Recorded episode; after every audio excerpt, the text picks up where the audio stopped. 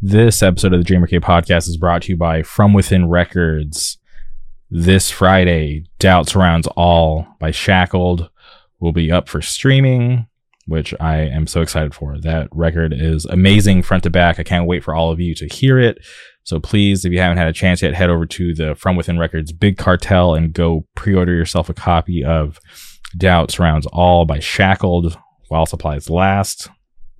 Also, if you're not following From Within Records on social media, please boot up your Twitter, your Instagram, and go click that follow button to stay up to date on all the current news. And like I always say, support From Within Records because they support us. On today's episode, we traveled to New Jersey. We tracked down our good friend Sean. He plays in Prospect, also plays in Never Again very talented audio engineer, overall great guy. I had a great pleasure to finally be able to sit down and talk with him to hear his story about how he came up in the New Jersey hardcore scene. It was really fun. If you're not familiar with Prospect or Never Again, do yourself a favor, hit pause, go boot up your Spotify, your Instagram, your Tidal, go listen to the new promo tape from Prospect. There's a new song and a cover song from The Suicide File.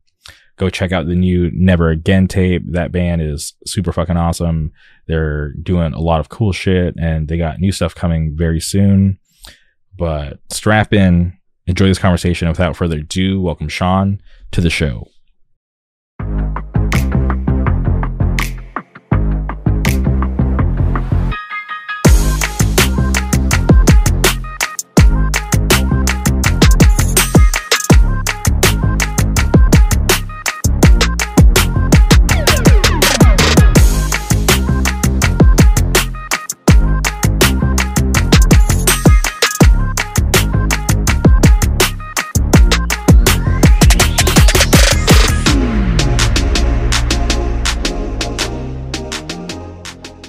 All right, and we're live. Welcome to the podcast, Sean. How's it going? Good, man. How are you doing? I'm doing great. Thank you again for doing the podcast. I, I definitely appreciate it. Uh, you know, we have a ton of mutual friends. I'm a fan of uh, some of the bands that you're in, so uh, thank you for taking the time to do this today. Of course, man. Thank you. I've listened to the podcast and everything, and listened to the episodes, especially with my friends and everything. So happy to be here. Okay, so uh, I, am just curious uh, for you. Uh, did you grow up in New Jersey? Yeah, I've been here my entire life. I've been in Howell my entire life. Uh, never lived anywhere else. Oh, that, for, better, for better or worse. That's awesome. When I think of uh, Howell, New Jersey, the first thing that comes to mind is Shackled. Of course, of course, Shackled. Yeah. Man. yeah. I love those dudes. Awesome band, uh, great dudes, uh, awesome music. So that, that, that that's cool. I, I didn't really know um, that you were from that specific area. Yeah, um, a lot of bands are actually from Howell, or like members of bands are from Howell. Like uh, Mike Body grew up in uh, Howell for like he at least went to high school with me. Same mm-hmm. thing with uh, Matt Dre, uh, two members of like Blind Justice. Mm-hmm. Um, one of the dudes in Old Wounds was from Howell. Like I don't know, just a lot of fucking people. Um, and one of the dudes from this guy, this guy Ken's is from Howell. He used to be in a lot of bands in the '90s. But um, the funny thing is that uh, those shackled kids, um, I, I the kids, they're like late twenties, but you know how it yeah, is. But uh, uh, I love those dudes. I've known them a long time. I've known uh, Jake and Andrew for a long while, and I I booked their old band. Fuck is their name? Big Brother, like way back at the log cabin in Toms River, mm-hmm. and um, I remember somebody said Howell Hardcore I think like jokingly because it was like it's just like how hardcore like they said jokingly to me. Mm. And then I was just like, you know what? No, it's actually fucking legit. Like there is so many fucking people from Howell. Like how hardcore is almost it's, it's pretty much a thing. And we started saying it, and like when the Shackle guys started up, they like took the mantle, and like now they're like for sure like the Howell hardcore guys. I love that they fucking took it because I forget I forget who said it to me, but they're like, oh, like blah blah. blah. Howell's like a you know uh a nowhere kind of town but like not really like there's so many fucking people from here it's crazy mm-hmm. yeah and they definitely did a good job because like i said when i think of uh, howell or whenever i hear howell like shackled's literally the first thing that comes to my mind so yeah props to them uh it's, it's funny that you mentioned mike body because I've never been like formally introduced to, to Mike Body. Uh, but whenever I, I see him in person, I always uh, tell him how much I love uh, Blind Justice, and uh, he's recorded uh, my friend's band Choice to Make, which you've also recorded. Uh, and Yeah. I always give him props. I'm like, hey, like I, I love the Choice to Make recordings you did, and he always seems like semi confused because I I always see him at the most random places. Like the last time I had seen him was in uh, Fullerton, California. Uh, he was uh, playing the No Pressure show, and Oh yeah. yeah, and I just came across him in the parking lot, and I, I was just yeah, it's, it's funny because I I've, I I've never even introduced myself. I always just tell him how much uh, I love the stuff that he does, and I just walk away. Yeah.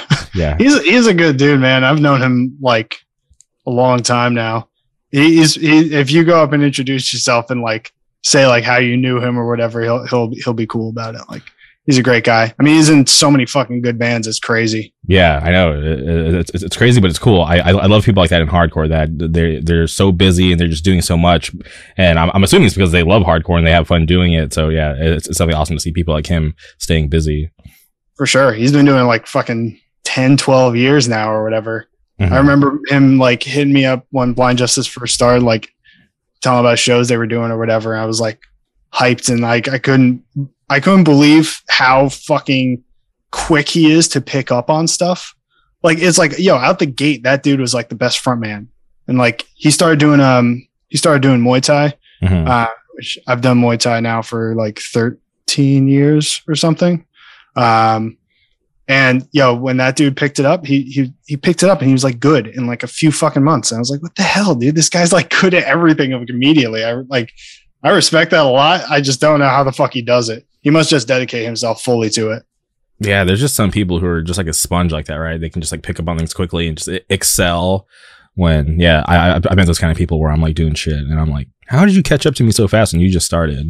Yeah, I gotta focus hundred percent all the way. I gotta like laser focus on stuff for a long time and like really work at it. Mhm. to to get it going. But then once I get it going, it's good. But like it ta- I really have to focus on shit. Okay, so I'm I'm curious about uh Prospect. Can you talk about how that band came together? And is that your first band, or have you done stuff before that? Uh Prospect is my first band, but it's kind of existed in like two different forms. Like the early form, uh we should have changed names at a certain point. Um started it in college and I literally just wanted to be in a hardcore band of any sort. It didn't matter um what. So I could I didn't know of any bands that were like looking for people. Um so I was just like, you know what, I'm just gonna find people to uh to do this. So I just like got some people. There's like my roommate in college who uh, was my drummer at the time, and then uh, Mike, who uh, was our old guitarist. Um, I just saw him wearing some band shirt. I was like, "Yo, you play any instruments?" And he's like, "Yeah, I play guitar." I'm like, "You want to be in a band?" He's like, "Yeah, sure." I'm like, "Okay." And we just fucking met up and started writing stuff. But we did that for a long time, and uh, it was like all of our first bands. So none of us really knew how to write music, and none of us really knew like the way to do stuff or whatever. So for a, a long time, uh, it, like Prospects been a band for a long time, if you consider that part of it. Mhm. Um, and so we, we, for, for a while, we just didn't know what we were doing. Like even the music we were writing, it like didn't make sense, like, like stylistically together. And then, um, when we have our drummer now, Cole, uh, when he joined the band, we kind of like figured it out. And so like, since no other way, the, the EP demo, whatever you want to call it, that came out in like 28, uh, 2018 that we Mhm. put out ourselves. Like since then, I consider that like a separate like project. So it's like me, Cole, Brian, uh, Mike was our old guitarist, and now we have Kevin on guitar. Okay, interesting. Yeah, and uh, so uh, you mentioned no other way. Uh, that came out 2018. Um, how long uh, were those songs in the works before you guys actually got them uh, recorded? Uh, a while. We take a long time to write shit, honestly. Mhm. Uh, it was probably over a year that we had to like work on stuff, and like we worked on like piece by piece by piece. Um, and then the the most popular song that we have on that bootlegger, uh, we wrote in like a week. So I don't fucking know. Maybe I should just do everything like that. Yeah, just, uh, speed up the process. Uh, but I'm curious about the the cover. Uh, you know, there's like the the chain ropes and the boxing gloves. Was the inspiration behind that? Um, well, I'm really into like combat sports and everything. I've been doing Muay Thai for like 13 years. hmm Um, got the name prospect literally just from reading like MMA articles and like talking about like oh the prospects of the lightweight division or whatever. I'm just Mhm. like, all right, that sounds fucking cool. Let's do it. Uh, and so basically it was, it was it was that like uh, a lot of like fighting in my life, like the like the combat sports aspect of it, and then um, stuff we write is political in nature. Mhm. And so, I mean, political in nature, and especially with this next record we're doing, we're always talking about like like active participation and stuff. And for me personally, the person that writes the lyrics, I'm I'm someone that believes in like direct action and and and actually fighting for stuff, even if that means like physically sometimes. So I'm just fucking uh I just thought it was cool imagery. It was a good it was a good uh like starting point for stuff. Okay, hell yeah! No, I, I I dig the cover. I'm a huge fan of uh, combat sports. Uh, you know, last night there was a big boxing event, also a big UFC event. Uh, Oh yeah. so do you follow all that as well? Because um, Oh I- yeah. oh, that's crazy. See, I, I had I had no idea that you were even um, involved or interested in that stuff. So that gets me really excited because I'm like a a huge fan of that stuff when it comes to combat sports. I I love it. I'm I was um pre-pandemic, I Mhm. was coaching Muay Thai. Oh wow! Uh, I fought Muay Thai a couple times. I've done done some jujitsu competitions. Um, I'm done fighting now. I got a neck injury. That's fucking done. Ah, I wish I could still do Muay Thai, but um, I was coaching it before the pandemic, Mhm. and um, and I'll go back to that eventually too. Um, I work in the medical field, so I'm kind of taking a little longer to get back to normal Mhm. and doing stuff like going back to like an MMA gym and everything. Uh, but yeah, I love that stuff. Did you like the fights last night? They were fucking. They were great. I mean, the Oh. MMA. UFC. Yeah, yeah. I I uh, I went zero and three with my uh, picks for the the main card. I was like the the anti uh, Trevor Whitman parlay.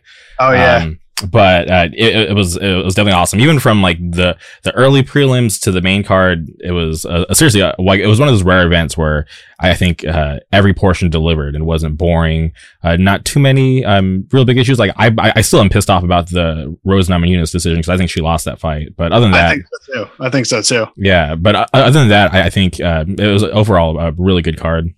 Yeah, I also don't like Rose, so I was just like kind of. I'm like I'm kind of biased. I like Okay. I really like Zhang Weili. Like she's my favorite female fighter. Oh wow, um, interesting.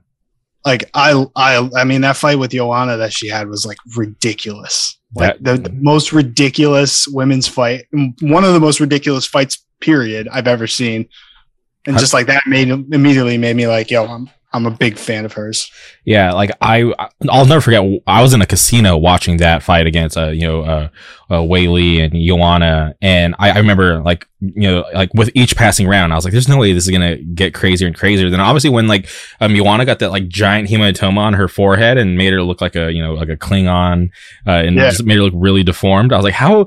I, I, was really scared that it was gonna like pop at some point, and you know, who knows what that aftermath would have been like. But I was, yeah, For sure. I, I- I was really impressed with uh, Weili. Uh, but even like going into the, the rematch, I, I had talked about like, you know, everybody uh, can get caught, right? And I I uh, assume she just got caught with that head kick. She also came out and said that the trauma of seeing Chris Weidman, uh, you know, break his leg, you know, before that uh, affected her. So I'm like, okay, cool, maybe maybe that's all true.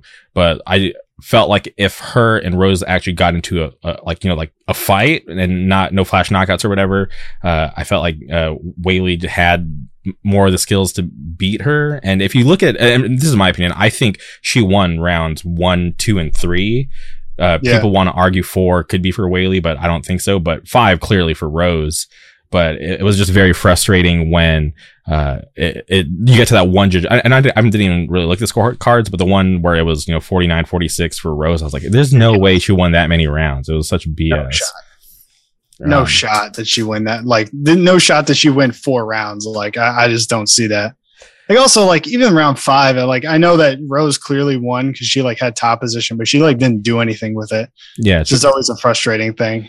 Yeah, she was, uh, you know, trying to be active, but obviously, uh, Weili was just like defending and trying to land shots. But like the only frustrating thing about round five is like, I wish, uh, you know, uh, you know, Weili, she went and trained with Henry Cejudo, um, Yeah. uh, down there in Arizona. I, I just wish that, like, I don't know if they worked on, uh, you know, getting up after being taken down, but, uh, the fact that she just didn't really make too much of an effort to get up, even when there was like, like a little bit of space between her and Rose, that was just a little frustrating.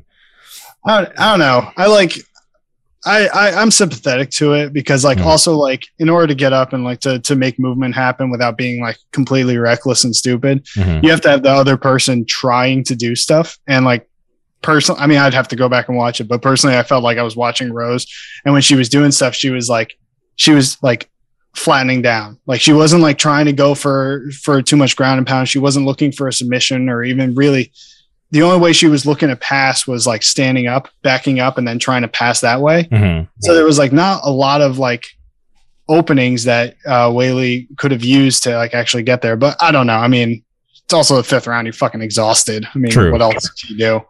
Yeah, and a lot of people don't realize how much energy you actually you know uh, waste um, or like use in a fight, right? And to fight Oh, yeah. that long, it's it's grueling.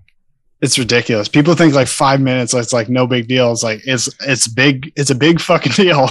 It's like brutal. Yeah, that's why if you like you know think about like stuff like World Star Hip Hop or like Grind Face TV or any of that stuff, when, when you see those random street fight clips on the internet, there's a reason why they don't go longer than a minute because those like Yeah.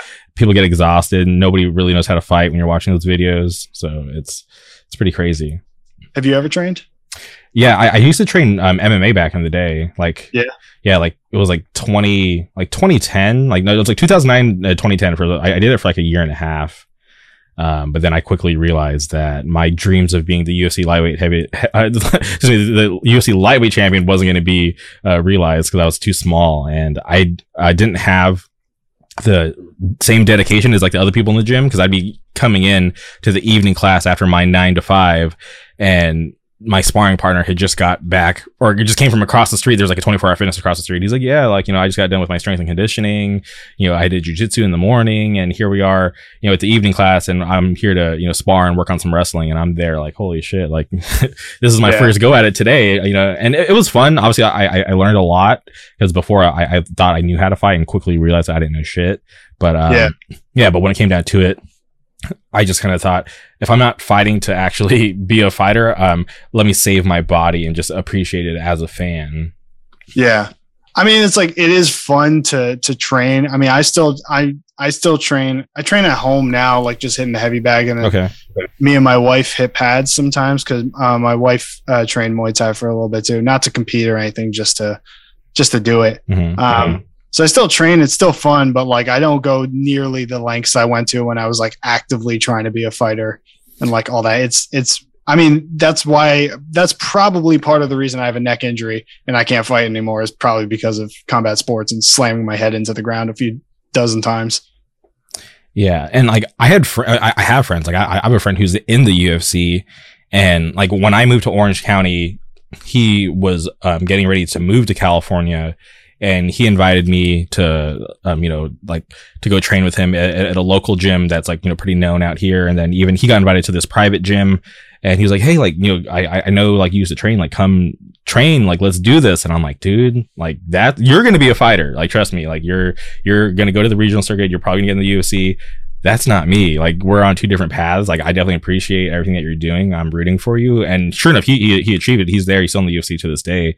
Uh, but I just knew that I didn't, I, I couldn't do it because I, I, I didn't have the, like the, the, the same drive to dedicate my life to it. And, uh, you know, and it, it- being such a big fan, you know, listening to all the podcasts, uh, you know, following all the, um, you know, major news sites, I uh, just was realistic about it, right? Because I don't want to go in there and waste anybody's time, and and it would suck. Um, when I would work my nine to five, go to the evening class, get beat up, go home, shower, go to sleep, and you know just to do it again. I, I was like, I can't do this. This is crazy. It's rough. Who's your friend? If you don't mind saying. Oh, I know it's totally fine. His name's Khalil Rountree. He's in. Oh, dude, that guy rocks. I just saw. I Uh-huh. just saw his uh, article on like No Echo. Didn't he do an, uh, an Yeah. uh, you on No Echo? Mhm. Fucking rocks. Yeah, yeah. That guy's awesome. I love that. That um, when he was soccer kicking that guy in the body on the Ultimate Fighter. yeah, he's crazy. fucking- Did you see his last fight? oh yeah, fucked up that dude's dude that's that's that's a scary technique and for Yeah. him to to land that with that kind of force to like hyperextend that guy's knee oh god it's scary Yeah, that that was. I mean, he's got a lot of good stuff. Didn't he? I think he no, knocked out. uh Gokhan Saki yeah Yeah, yeah that, that was like that shocked me. That really shocked me when he did because like I mean, Saki is like a crazy, crazy kickboxer, and he just fucking knocked him out. Yeah, in the first round too. Uh, so pretty crazy, but yeah. So it's just like I I I was realistic about it, and um, I just didn't have the time, and I I feel like I got into it pretty like pretty late in life, like not like super late. Like okay, I started training. If it was 2009, 2010, I had to be like probably like maybe early 20s. I probably 19 or 20. That's how old I was. Yeah. Like around that time. But, you know, the, these people have been training wrestling for their whole lives. Uh, you know, it's, yeah. it's just hard. It's hard to catch up. And I, I just, based off my skills, let's just say, based off like, you know, obviously I, I wasn't like a world beater in there, but I just knew that I wasn't going to be what I wanted to. So, yeah, there's, there's, something to be said about people that learn later though. I mean, I've definitely I've met people that have started training in like their 20s and then mm-hmm. like just get really fucking good because they dedicate themselves to it. And then also guys I mean this is not true not necessarily true because you know like so many of the top fighters are like big wrestlers they wrestled in college. I mean look at last night. I mean how many all American all American wrestlers were there? There was like four or yeah, there's six. There's Usman, Colby, Gaethje, and Chandler. Yeah. Yeah. So there's four All American wrestlers. So clearly it's not that big a thing, but there are. I've seen some guys that have gone through it and were like high school and college wrestlers, but they get bad. Um, what what's the word I'm looking for? Bad habits. Okay. They yeah. like bad habits from doing that kind of stuff all the time. Same way that I I was doing full like Muay Thai, like I was uh, dedicated to Muay Thai. Mm-hmm. And mm-hmm. when I was trying to do MMA stuff, I had to adjust stuff based off of what I was doing in Muay Thai because it's like not great for MMA. So there is like, you know, people that have done it their whole life, they definitely have an advantage in some ways, but in some ways they also have disadvantages where if you learn, if you dedicate yourself to like MMA, like fully and don't have all that other stuff going on, there's like stuff you can learn and just like pick up right away, do it the right way the first time. And then you, it's like in your, it's just in your habits. You know what I mean? but it's like it, it's a sport that you can't like half-ass. So like same thing for like me. As soon as my neck started going, I was just like, I don't think I could do this because if like yo, if you're not fully fully in it, you're just gonna get crushed. It's just like not worth the brain trauma. That and I didn't want to because I had so much respect for the coaches. The fact that they were willing to teach me like this like you know crazy art that they knew because like I, will never forget like the first time I was like doing uh you know jujitsu with one of the coaches, this guy named Coach Mike, and he, he was a black belt, and I, I'll never forget him getting on top of me, and it just felt like two tons were just like on top of me. I could not move. And I'm like, how the fuck is he doing this? And he wasn't like that much bigger than me, but the way yeah. that he could control his like center of gravity and his, his weight, it was insane. I was like, and like I, you know, obviously like I like knew not to like panic, and I I I you know spent so much time watching the sports. I'm like, okay, cool. Let me try to bust out these submissions that I watched on TV, right? But yeah. Obviously not at the high level that, that I've watched, but yeah, just to get controlled by this guy, it was it was seriously such a trip. Yeah, it's a big ego check. Oh yeah, like like people people that don't realize people that have not fought in the ring or have not even trained or whatever everyone thinks that they could just like, oh, I'm gonna see red and I'm gonna do fucking fine, and then you like go up against someone that's yeah. like way lighter than you, way younger than you, and, and they still fucking like control you and own you like before you know what you're doing. It's just like the the the level at which people think that they're able to do is so much lower when it compares to someone who's been training all the time. Hundred percent. I remember they uh, were doing uh, you know jujitsu one night, and they had brought in this brown belt. She was like a Pan Am champion, and I was like, okay, I was like, I've never rolled with a like a, a female before. Like, I wonder what this is gonna be like. And she was going, she was definitely going easy on me. She's a, she was a brown belt. I'm, I'm fresh yeah. white belt, right? So I, I go in there and catch her in a guillotine, which I'm pretty sure she let me get on her, and I just squeezed the fuck out of her neck and uh, whatever. Uh, she tapped, and then sure enough, uh, we go again. She slaps on like the quickest armbar I've I've ever experienced, and I was like, I'm like, yeah, there is no way I like got that like you know the first time around like legit. She definitely was going easy on me. Um, yeah, but yeah, you have to go there because like you get humbled real quick because like, yeah. you know I'm I'm watching the sport, wanting to be the next like Frankie Edgar, and like I, I step into to, to, like you know like spar for the first time. They patch me or um they pair me up with like an actual lightweight, you know, who's like fighting on like the regional circuit down there, and Yeah. this guy's like six three, and I'm like, dude, like this is okay. Like you're fighting lightweight, but you're definitely not 155 pounds right now. And it was it was, it was just like kind of like a, real eye opening experience. That that Yeah. it was definitely not going to happen.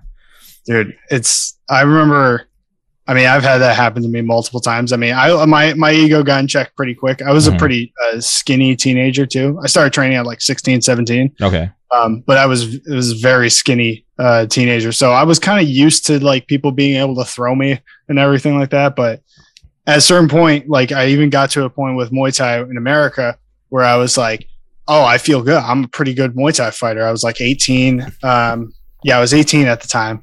And i was like i feel i feel fucking good. I saved up all this money and i went to uh, thailand to i quit my job and i went to thailand to tiger muay thai Oh wow. to to train and fight. And i was like i'm doing this. I'm fucking i'm Mhm. being a professional fighter.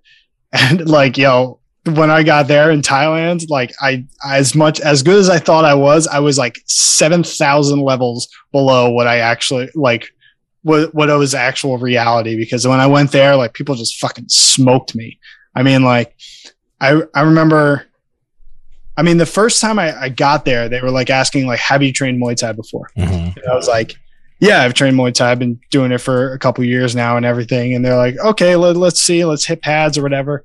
I started like hitting pads and they were just like, what the fuck are you doing? Like, not like that, but they were just like, what are you doing? What, what is this? And I'm just like, I don't know. That's what I thought Muay Thai was. Turns out the gym that I was at was like just kind of an MMA kickboxing place, not like a real Muay Thai gym Oh wow. and uh, and they were just they humbled me quick and they were they were brutal out there but they were great i mean i learned so much there i got i got beat up by a girl out there too this girl uh, chantal Ughi, Mhm. who is um, i think she fought in the queens cup which is one of the bigger like muay thai tournaments in the world um, she kicked the shit out of me she was she was legit she was like top level fighter at, at one point and just beat the hell out of me Wait, so learned I, a lot I, I'm still curious about this uh, trip to Thailand. Like, wh- like where did you live? How did you make money?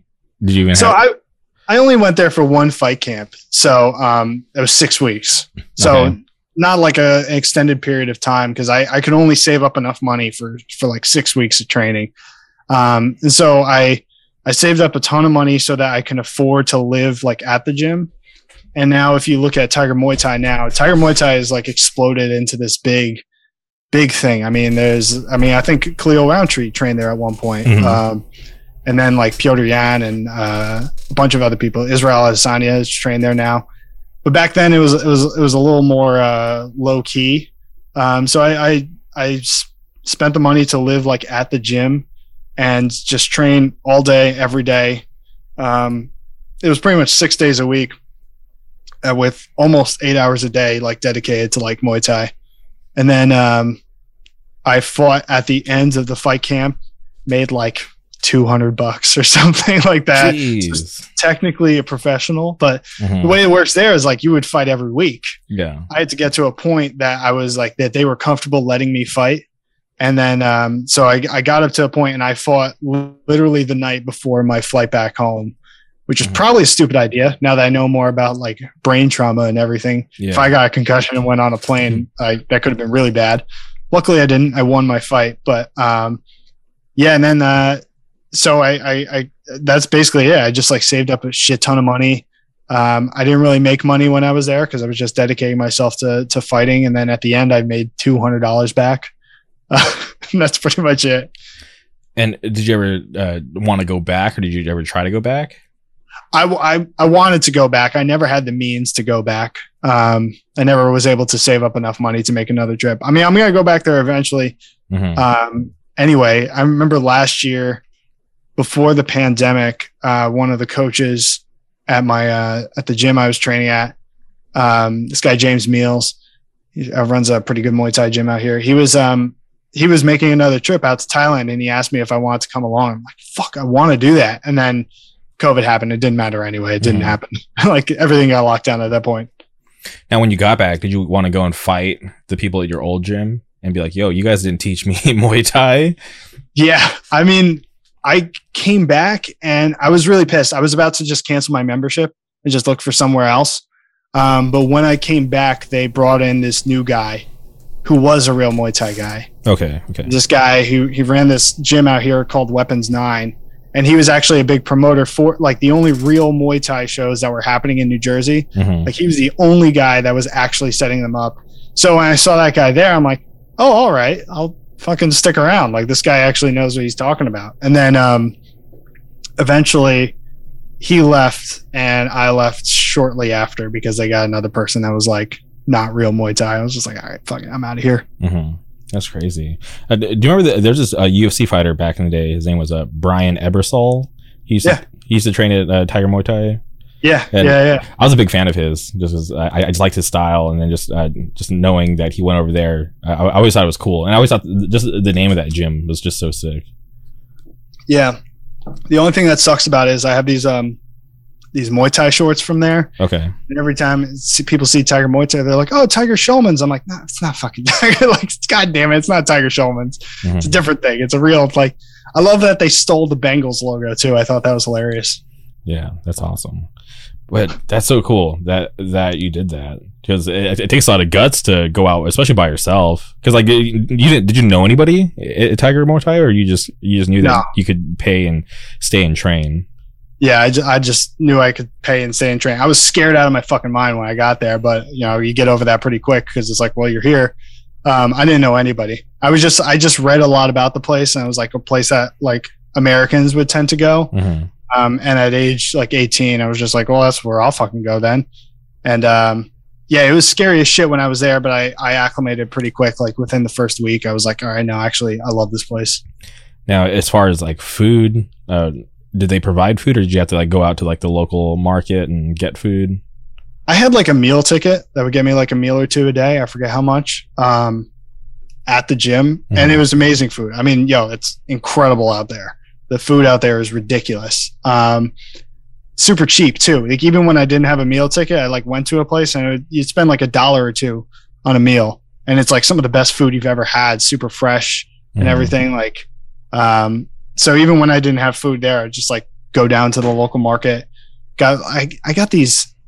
They had some some cool food over there. They had this thing called the night market out there, which is like uh like a flea market that happens at night. Mhm. Um, really weird, but a cool thing that they have as as a it, um.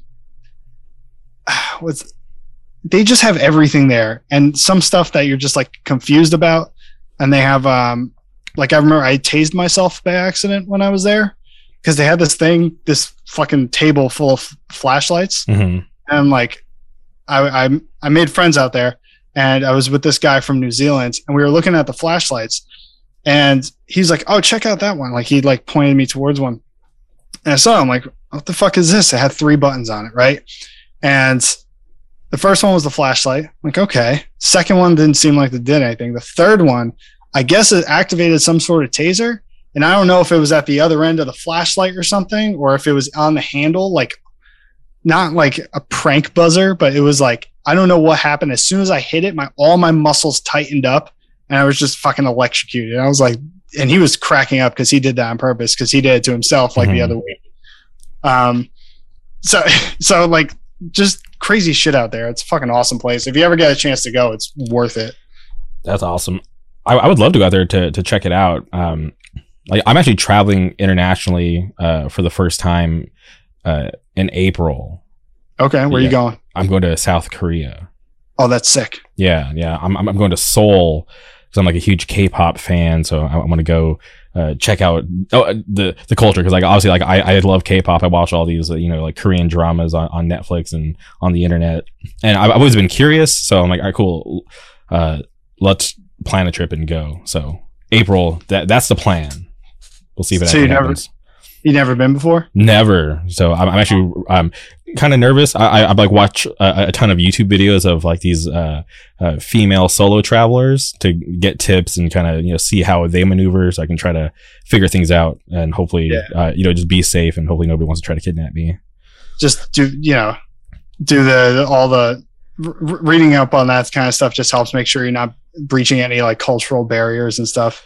Oh, 100%. And also I, I, go to this local mall, but it's all like uh, like Korean owned businesses. So like yeah. I I'm like I wonder if it's like similar to this cuz like when I go there it's like like the majority of the people there are like like you know like legit Koreans even like a lot of the business owners you go in there um and it uh, seems legit. So I'm I'm really curious. Um hopefully I'm going to the mall multiple times a week will uh, pay off and uh, you know help me in my travels in the future. It's like go to uh, uh well does Barnes and Noble exist anymore? I don't even fucking know. It does. Like, you like you go to one of them and just like find one of their travel books and just like while you're there, just like skim through it and just see stuff. I I, I was lucky that my my stepbrother was a travel writer mm-hmm. and been to Thailand like multiple times, and he was able to tell me like certain things like to avoid doing some things that will happen and everything like um like don't badmouth the king there like that was a big thing like mm-hmm. they're, they're very respectful of that and he was like, "Yeah, just don't," because he knows how I am uh, politically. Mm-hmm. like, don't just like badmouth the king just because it's like a like a, a, monarchy kind of situation, even though it's kind of not really. They have a parliament and all that same same kind of thing as like England. Um, and he was like able to give me that thing, and then other stuff you'll find like whenever going to other countries, like I went to Iceland like a couple years ago too. There was like some culture shock there a little bit, not too much, uh, not as much as going to Thailand when I was 18. But one of the things that happened when I was in Thailand when I first got there, everyone smiles at you. Everyone's very friendly, mm-hmm. super mm-hmm. friendly. I live in New Jersey. I don't know how much you've ever been to Jersey. Everyone's fucking mad here. Everyone's mad. I don't know why. I mean, I know why. It's just like it's just in our nature. Like we're just like high strung people. Mm-hmm. Uh, so you get someone smiling at you, and I've been thinking, the fuck's this guy up to? Like, why is he look? Why is he looking smiling at me? If that happens to you in Jersey, I'm like thinking like, oh, someone's about to to rob me. Like that's that. I don't know. That's just it like set off all these things, and then when I went and talked to more people, I realized like, oh no, everyone's just smiling at you because they're just friendly. They're just happy here, mm-hmm. uh, as opposed to fucking New Jersey where everyone's miserable and angry for no reason. It's a great state. I don't know why we're all so fucking mad. That's comedy. Like yeah, like one of the things that I, that I read upon was like a warning for like tourists, like if you get approached by like some locals to go to like a tea ceremony, that you might be getting uh, led to join a sex cult. So uh, don't go to any tea ceremonies alone. I'm like, oh, that's crazy because I've never even heard of that. Um, so uh, reading about it, I was like, that's really interesting. And uh, and uh, e- even if I didn't know about it and somebody invited me to a tea ceremony, I would uh, like 98% of the time uh, decline because I uh, wouldn't want to go anywhere with uh, you know some weird strangers to go drink tea. Yeah, I had a I had a guy in Thailand um, try to get me and that that kid from New Zealand to go to a Farang party. F- farang means like foreigner, like or they okay. call the foreigners Farangs, but it's kind of derogatory. Okay. Okay.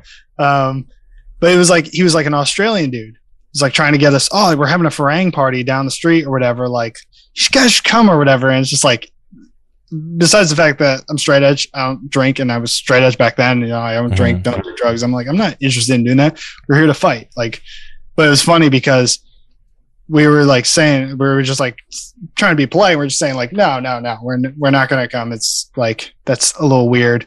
Um, and we're like, no, we're here to fight. He's like, oh, fighters, huh? Yeah, you actually gonna fight? Like, like you foreigners or whatever. And we had like fight posters that were like actually up in the like square and like we were able to point like no see that's that's us we're fighting like next week we can't go to this shit and then he just like left us alone he's like all right and then just fucking walked off went up to some other people he was trying to get to go now was it an actual party or was he going to try to like drug you and steal your organs or something i don't fucking know that's I have no idea. It's probably just like one of those things. It's like he's like an Australian guy. He's just working for some club that's just trying. Mm. It hmm. probably was nothing, but like immediately like you have someone's like oh you want to come to a foreigners only party? I'm like that's kind of weird.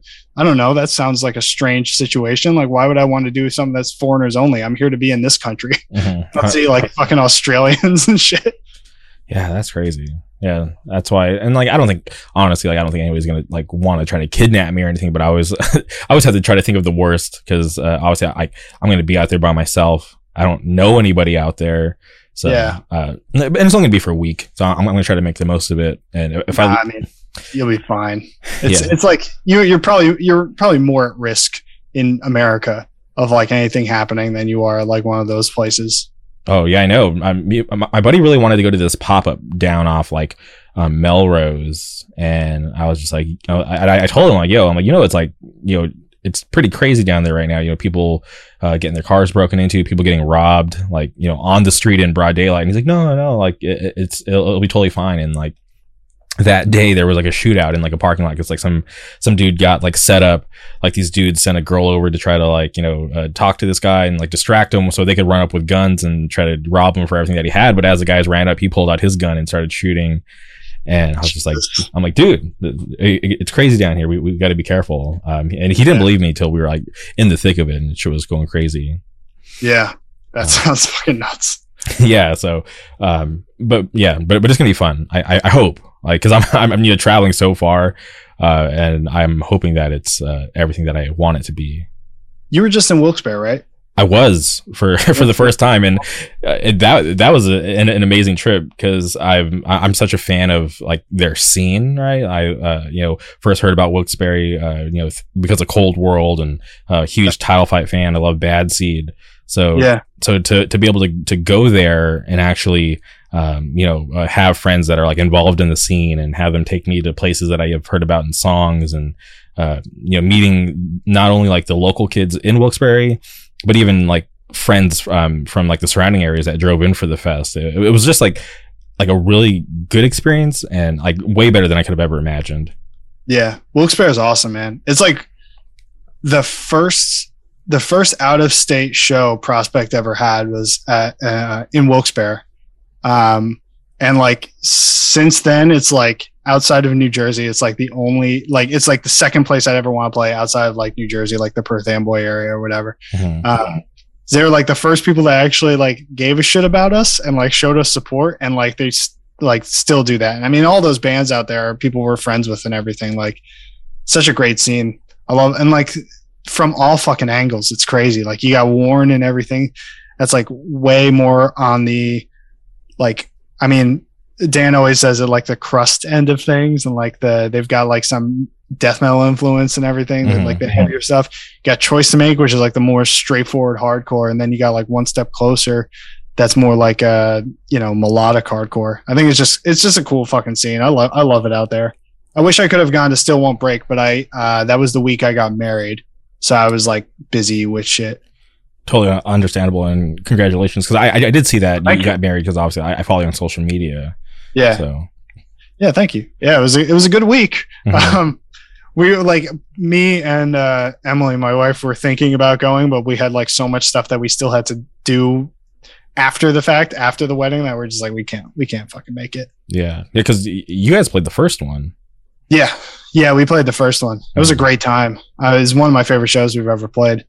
Um, I that that whole day was really cool. I, I, I that was that feels like fucking ages ago. It was like 2019. yeah, like two years ago. Holy shit. Two years ago. It was a great. That was a great fucking show though. I, I love it. Yeah, and that, a different venue though. Yeah, that was a, it was at the Karl Hall if I remember correctly. Yeah. Um. Yeah, and I, I was supposed to go to the the second one the following year, but obviously the pandemic, so it got canceled. And yeah. and as soon as I heard that it was happening again, I I, hit up uh, Nate for, from Choice to Make. Uh, he, he's a good friend of mine. I was like, yo, like, I want to come out. Uh, you know, just like I, I planned to for you know 2020, and he, he was super super down. Uh, he hosted me. He let me stay at his house, and uh, he treated That's me really cool. nice. Yeah, he, he's definitely a good friend, and I appreciate everything that he did for me that that weekend. Yeah, he's awesome. I, I, I like that dude a lot. I love Choice to Make too and hopefully hopefully we'll play next year or something hopefully they keep still still won't break going. I hope they keep it going for a long time. As far as i know they they plan on doing it again next year. Yeah. Yeah. That's um, yeah. which i think is awesome because uh, just the vibes uh, and um, just uh, uh, just talking to so many people because like you know I, I, had friends from you know like Long Island that were there from Philly, Delaware, New Jersey, and just uh, just everybody being in one place and just everybody being so stoked on how well it turned out and how well like the vibes were. Uh, yeah it was just a good feeling. So I, I'm, uh, you know, based off that, uh, and I, I talked to Nate, I, I'd asked him, but um, he said that, that he plans on doing it next year. So uh, obviously we're still ways away because it just happened, but I, I, yeah. I hope that they, they continue to do it because it's a cool thing to bring everybody to Wilkes-Barre for that fest. Yeah, yeah, I hope they keep doing it too. Did um you want both days?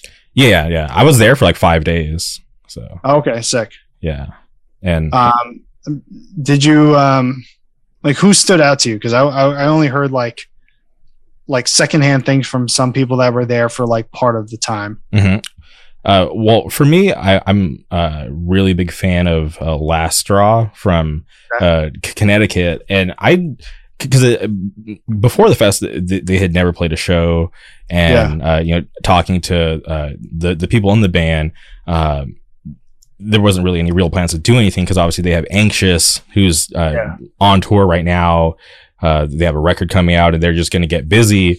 But when they're not doing um, Anxious, you know, obviously they, they share some members and One Step Closer, and One Step Closer is uh, busy on the road. So I was never really sure if Last Straw would uh, do anything solid. But then, uh, you know, they got added to the fest last minute, so they did their first show ever in Connecticut, like a couple nights before, and then they were slated to play SABB. So I'm like, oh shit, this is crazy. Because this might, who knows, this might be my only opportunity to, to ever see them. Uh, yeah, who who, who knows? So I definitely just enjoyed like every moment of that. So that was like probably like my favorite band of the weekend. But then there's other bands that I got to see for the first time too, like uh, Cut Down. That was like my first time ever seeing them. Obviously, um, Avery and all those guys, super awesome. Yeah. I love I love that band. I mean, I recorded the demo, but like I love them. Even if I didn't record the demo, I'd love that band and all those people. hmm And then even uh, Standalone, that, that that was a band that I've been wanting to see for, for a long time, just because, because like obviously like if, if you look at some of the bands, it's, it's like the um, you know top of the bill. Um, a, a lot of those bands, uh, you know, have traveled out west or are gonna travel out west. So I, I think I wanted to appreciate um, the bands that um, you know haven't been out west or don't have any plans to come out west at the time. So because it's Yeah. just like you never know, right? Hardcore is so fickle. You never know how long bands are gonna stay together or be Oh, yeah. active. So so to, to be able to see like yeah bands like Last Straw, Cut Down, Standalone, Almighty Watching like bands like that it was just uh you know super super fun for me. I hope Cut Down comes out west. I think.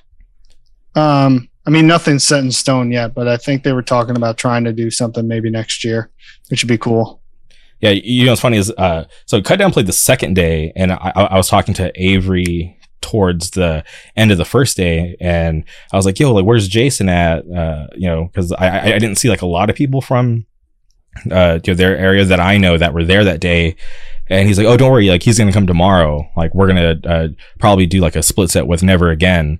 And Yeah. I was like, oh, really? That, that's crazy. So, you know, fast forward to the second day, as soon as I see Jason, I'm like, yo, like I'm so stoked to to uh, you know, hear uh, Never Again today. He's like, what are you talking about? And I'm like, I'm like, Avery said you guys are gonna split do a split set, and he's like, dude, I'm the only one from the band that's here.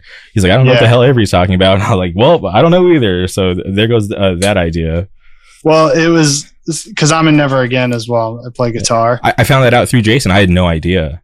Yeah. Um, I wasn't I wasn't able to make it that day, and uh, they were going to do it four piece without me, but uh, Matt Drake who plays drums, Mhm. he wasn't there yet, and then it was just like it wasn't going to work out. So we're just like, all right, fuck it, let's fucking. It's uh, like it was even like up in the air. Even if all of us were there, if we were going to try to like just play real quick or just play like two songs, but Mhm. then it's probably for the best that we didn't, and then we'll play like Wilkes Barre another time.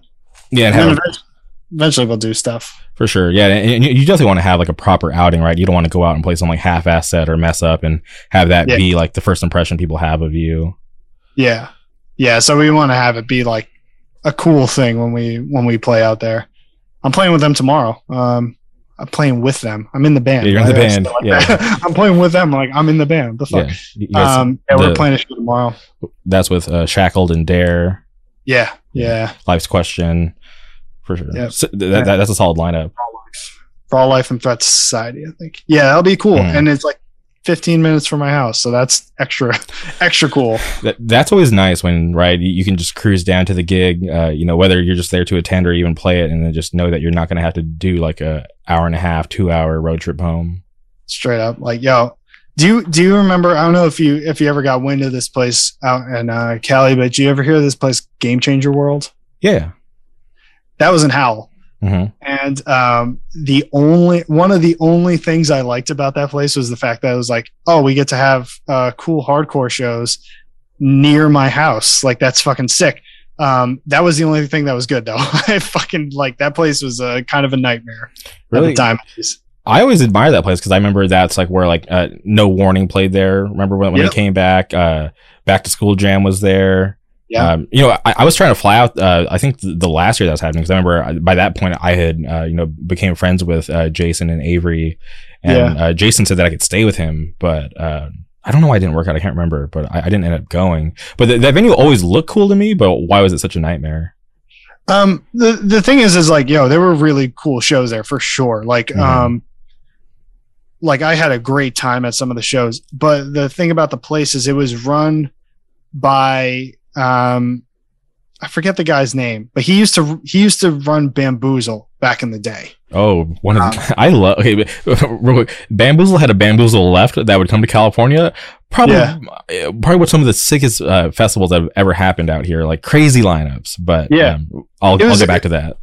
it was it was a cool like bamboozle ha- had like cool lineups and stuff and it was like a pretty i mean i went one year and it was fun or whatever but like Mhm. there was a lot of stuff on the back end that wasn't great like that dude's been sued like i don't know how many fucking times for not paying people and everything Oh wow. um so like he ran that place game changer Worlds. the there was like it was it was a big concrete room with a steel ceiling right Mhm. so it's like sound in there was fucking bad it sounded bad every fucking time like it was it was fun like and everything i got to see bitter the only time i got to see bitter end was there i think they played uh i can't remember if it was back to school jam or if it was shore stock or one of those kind of things Mhm. um, but I went to like every show I possibly could there. Um, but it always sounded bad in the room because of all that shit, because of the way the room was set up and everything. Um, the security was like overzealous about stuff. Like sometimes they just got a little too hands on with people. Um, and then just like nickel and dime done stuff. And, and if you ever tried to play a show there that wasn't booked by someone um like decent like i know friends that were playing in like other genres like alternative music and everything it was like one of those kind of places that most of the time would have like pay to play promoters and everything oh, that's why. um, luckily the i don't think that ever happened with any good hardcore show that happened there Mhm. yeah it was just it was just weird i think there was just like a lot of um just bad energy when you were there and i mean i I- the main thing for me especially is the way it sounded i mean it's, it sounded fucking atrocious in there Mhm. and also the the A- I remember one year back to school jam, the AC broke, and it was so fucking hot that like the condensation from everyone like sweating in there with no airflow. It was the year that Title Fight played. Um, I think Title Fight headlined, and maybe Turnstile played right before them. It was like 20, 2015 or 2014, maybe. Um, but the condensation from everyone's sweat, there was like literally like drops coming off the ceiling, and like the wall was like wet. It was just disgusting. Which is like, I mean, if that was a basement, if that's a New Brunswick basement, it's like, yeah, yeah, yeah, it's fine, whatever. But like, yo, I'm paying like an okay amount for a, a ticket here. You would hope that would not be uh, so miserable in there. Like, it was actually hard to stay in that room Mhm. when that happened. yeah, it's like you'd think that this place would have their shit together for it to to have the AC working. Yeah. Uh, to, to to not pay people like you think you at least pay the guy to fix your AC. yeah. Can I just read you the lineup for one of the bamboozle lefts that I went to? Okay, so this was um, there's a lot of bands, so so, so bear with us. Um, uh, or how about I just read the, my, my favorite bands? So we'll, we'll save some time. Yeah, go for it. Okay, so uh, this is just the first day.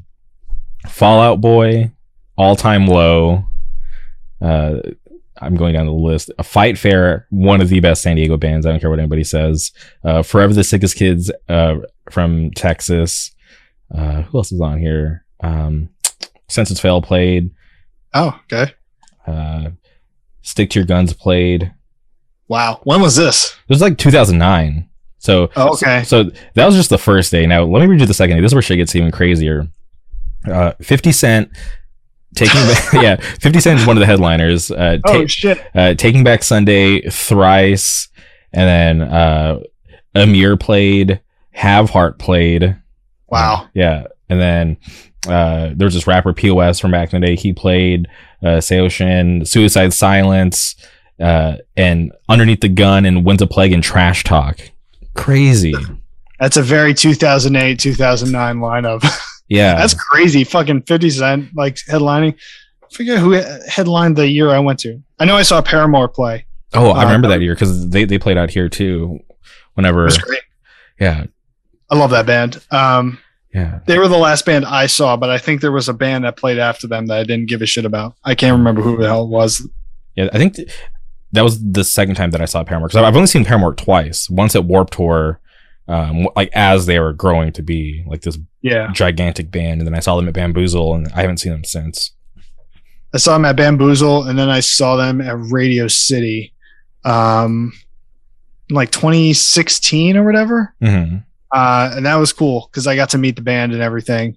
Um, because I just have like a friend that like works in the industry or whatever, and was like Yeah. able to like get me and uh me and Emily and so like like meet everybody. And it was really cool. All very friendly people. It was sick.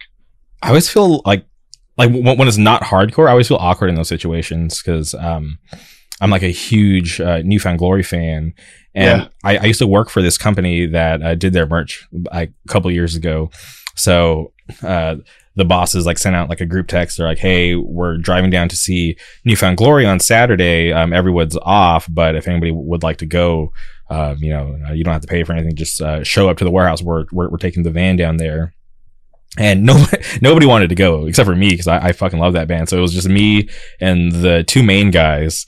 And I should have known that this was not just going to be us going down to see Newfound Glory. There's going to be some work involved. Yeah. I, I, I show up to the warehouse like super early. And I'm like, I don't even know why we're going down so early. The show's you know not till the evening. So I get there. One of the bosses is already there with his like dark sunglasses on, and I'm like, Hey, are you all right? And he's just like, Honestly, dude, I haven't been home. I was partying all night. Um, can you load Newfound Glory's merch into the van? I was like, I was like, all right, that's fine. So, um, I, I, I load it all into the van. He gets in the van. The other guy gets there and, and he's giving, um, uh, the guy who'd been there since, uh, I showed up like shit. He's like, dude, you should have went home when I, uh, left. I knew you were going to stay out all night. This is bullshit. Um, so I was like, whatever, this is awkward. So I'm like, uh, I drive us to San Diego and then, uh, it was at the House of Blues. So we get there. I have to unload all the merch and this is awkward because like we, we get there. I I'm like unloading the merch, but like there's like a long line of fans, so people are like you know staring at us and like watching me sweat while I like had to lug these boxes around, and then Yeah. whatever. Fast forward, we're, we're in the show, and they're like, "Hey, um, we have to go meet, uh, you know, some of the members of the band to go introduce ourselves because like we had just got them as like a like you know like like we just got the Newfound Glory account, so they're like, yeah, like we have to go meet them and introduce ourselves. So we get taken to like the the back, and it was just uh Chad and Jordan, and and they were warning me. They're like, "Hey, like we know you're a big fan, so just don't say anything." And I'm like, "Don't worry, I was like, I'm, I'm not gonna freak out. Like, like I, I love the band, but I'm not like in love with them, so like it's fine." Yeah. You're So, like- be weird about it. Yeah, so go to the back and like you know introductions, whatever. They're they're talking business, and I'm just like standing there, uh, just you know not really paying attention because I didn't really give a fuck what they're talking about. But um, now we're saying goodbye. Uh, Jordan compliments my hat. Uh, it was like this hat th- that I got made because I uh, make like Disney merch, and he he'd complimented my hat. He's like, "Oh, like where'd you get that hat?" And I told him like, "Oh, I make it." Blah blah blah. And then Chad was like, "Oh, like what's your website? Like I want to get one." And my boss was like, "Don't worry, like he'll he'll send you like a full care package. Just give him your address." So uh, I, I I was fine with that. Uh, Chad gave me his address, and I like sent him a bunch of merch, and he actually ended up wearing it to like one of his Disney World trips, which was like kind of funny. Oh, that's sick. Yeah, but but it was just weird though because obviously like you know like love the band, but like you know I, I'm not uh, trying to be like their best friend, so it was always awkward um, when I would go get like put in those situations because it's just like oh Yeah. hey like you know You also don't want to be. You don't want to come off as like the weird guy. Like right. Like you don't want to come off as like the guy who's like. Like I imagine that if you're a level of fame like that, like interactions with fans has got to be strange sometimes. oh Like- mhm. Like you don't want the people like uh, if you ever had someone like come up to you and like be really like complimentary, like even if it's like something small, I always feel weird whenever someone's like complimenting me on something. Not like in a a, a neurotic way like that, but like you know, there's like a, a level that you can only be like, oh yeah, thank you, man, like that's cool. Um, luckily for me, when we did the Paramore thing, Mhm. um, we went to this like this this backstage area. It wasn't really backstage because it was Radio City, so it was like kind of like the basement. okay But um, what it was was like a lot of like industry people, Oh, right? So people were like mingling around. It wasn't like a meet and greet where you go up to a table and you just like talk to them. yeah you take So, your like- turn like here's your five minutes with the band Yeah, all these people were like walking around and like talking and just like talking amongst themselves. And like even when like Paramore got there or whatever, like it wasn't like a swarm of people like went over to them. Mhm. It was just like kind of people talking and like I mean, I imagine that some of those people, like industry people in general, they were there and like probably did not give a shit. Like this is stuff that they do all the time and like not really uh crazy about. it. And I remember I think I forget the name of the guy, one of the Farro brothers. I think one of them's like a, a, a shithead or something. Like I, don't know. There's like one of the Farro brothers that was a shithead Mhm. and not in the band anymore. The other one was there, the the good guy one, and he was like just started up a conversation with us, and like it was just like one of those kind of casual things. And like even when we met uh, Hayley Williams, um, I was wearing like a Have Heart like jacket or something, and she like mentioned something about that because she likes the band Have Heart. Mhm. Um, and so we were just like talking about that. We talked about like Inside Out and everything. And like that, that was it. That was like our whole interaction. I was like, oh, that was very pleasant. Like it was just like not a weird thing. It was just like, oh, I'm just gonna talk to this person because I like their music and everything. And luckily, it wasn't. I, I mean, those meet and greet things. That that that was. I was like 26 at the time, so that would have been weird for me to go to anyway. But um, uh, luckily, it wasn't. It wasn't one of those. It was just kind of like hanging out. Hundred percent. Yeah, I don't know if I'd ever want to pay to meet anybody. No, no, it, it's, it's a weird thing, right? Like, Yeah, because like unless they're like teaching you something or you get it something other than meeting them. Like, why am I paying to, to meet you? yeah, I, I'd much prefer like a natural like interaction. Like one of my favorite times because I I used to go to Disneyland a lot. I, I I still go, I guess like more frequent than like the normal person. But one time I had met uh Krysten Ritter there, and, and this is uh you know uh, fresh off her role of uh, Jessica Jones on you know Marvel Netflix. Uh, oh yeah, yeah, so I, I was just a fan of hers, and I, I- remember uh, me and my buddy were walking through. Uh, we were like just walking into Adventureland. So we're like, uh, like anybody who's listening, we just passed the Dole Whip stand on our left, so we hooked a left to head towards Indiana Jones, and um, I just remember seeing like like there's like these people called like the, the the plaids so like they wear these like plaid vests or whatever and you know like you, um whoever they're with is either rich or famous because to have that person kind of guide you around it, it just costs a lot of money yeah, um, so I, I, I see a plaid walk by. I'm like, oh, cool, like whatever, like you know, that's pretty normal. Um, in, in Disneyland, not that big of a deal. But you, you get a little curious, like, oh, like, um, are they rich or famous? That's always like the questions like me and my friends have. And uh, when I looked over, I saw that it was like Krysten Ritter and like her group of people. I was like, oh shit, that's crazy. And I just yelled her name. I was like, Krysten Ritter. And she she turned around and stopped, but like nobody in her group noticed, so they just kept walking. Like like the plaid and like her like six or seven friends, they all just kept walking and she had stopped and i was just like yo like i'm a fan of jessica jones and she's out of my league uh, and she was like just super happy to like talk about it and Yeah. And i was also surprised that uh, nobody around even noticed that it was like krysten ritter right? So that was even better. So there was no like weird commotion or anything. So her and i were just like talking. Um you know we like took a picture and then like i don't want to like try to hug her or anything because like first of all she's like a celebrity and also uh you know like we're not friends. We're like still strangers. So like i'm not trying to like you know just like touch her or be like get in her personal space. So i like extended my hand to like shake her hand and uh, she shook my hand but she like faked like i was squeezing too hard so she faked that like it hurt um Oh. and i freaked out i was like oh my out. I was just like, oh my God, I'm so sorry. But then she kind of like looked at me and gave me this smirk because like, you know, one of Jessica Jones' superpowers is like she has super strength. Nobody knows how strong she actually is. So Yeah. her, you know, playing that like I like hurt her was like this, you know, uh, funny interaction. But yeah, she just gave me this funny smirk and just like just went about her way. And I'm like, dude, that was literally Krysten Ritter. Like I still have the picture on my Instagram. So if you go to my grid, it's still there. Uh, yeah, super nice. Uh, and it was just like, yeah, just a real conversation. Nothing weird. I didn't seem, I didn't get the vibe that she wanted to get the hell out of there. Cause I've, I've uh, ran to some, you know, semi-famous people and I could tell I was annoying the hell out of them just by saying hi. Um, but she, she kept it real. She was fun. She was super nice and I'll never forget that moment.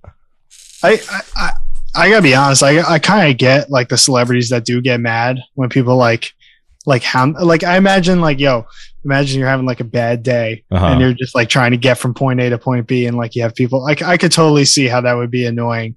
Um, from like their end, but like I've definitely like talked to people and then I've like afterwards, especially like MMA and everything. I've Mhm. met like so MMA many MMA fighters and I've definitely like talked the ear off of like a couple fighters and I was like, wait a minute, I should probably stop doing this. Yeah. But now it's like, you know, it's hardcore and and like MMA, like training in MMA has like completely wiped any sort of like like uh what what's the word I'm looking for? They're like uh like pretense about like famous people okay. or whatever. Because I've gotten to meet like a bunch of my favorite fighters and like train with them and everything. And then like growing up in hardcore, there's like all these people that I like looked up to in like in hardcore. And then you just get to meet them and just be like, oh wait, these are just chill people. Like it's fun.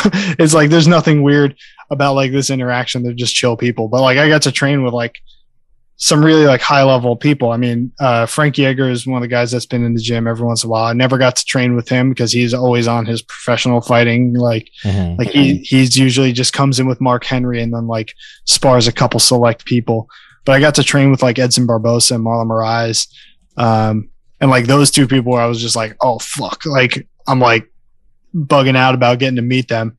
Um, but then after a while it's just like, oh no, it's just they're just hanging out, they're just regular ass people, just like anybody else. And then same thing with like hardcore. It's like when I started talking to like the dudes in Floorpunch and everything, because that's like a band that like starting out and listening to hardcore, especially in New Jersey. It's like, Mhm. yo, Floorpunch is the greatest hardcore band to ever exist. Legend. Uh, like, and just like talking to them, like hanging out with some of them is just like, I don't know. It, it, it removed all that pretense I pretense I had when I was like younger. I was like really like nervous about talking to any of these kind of people.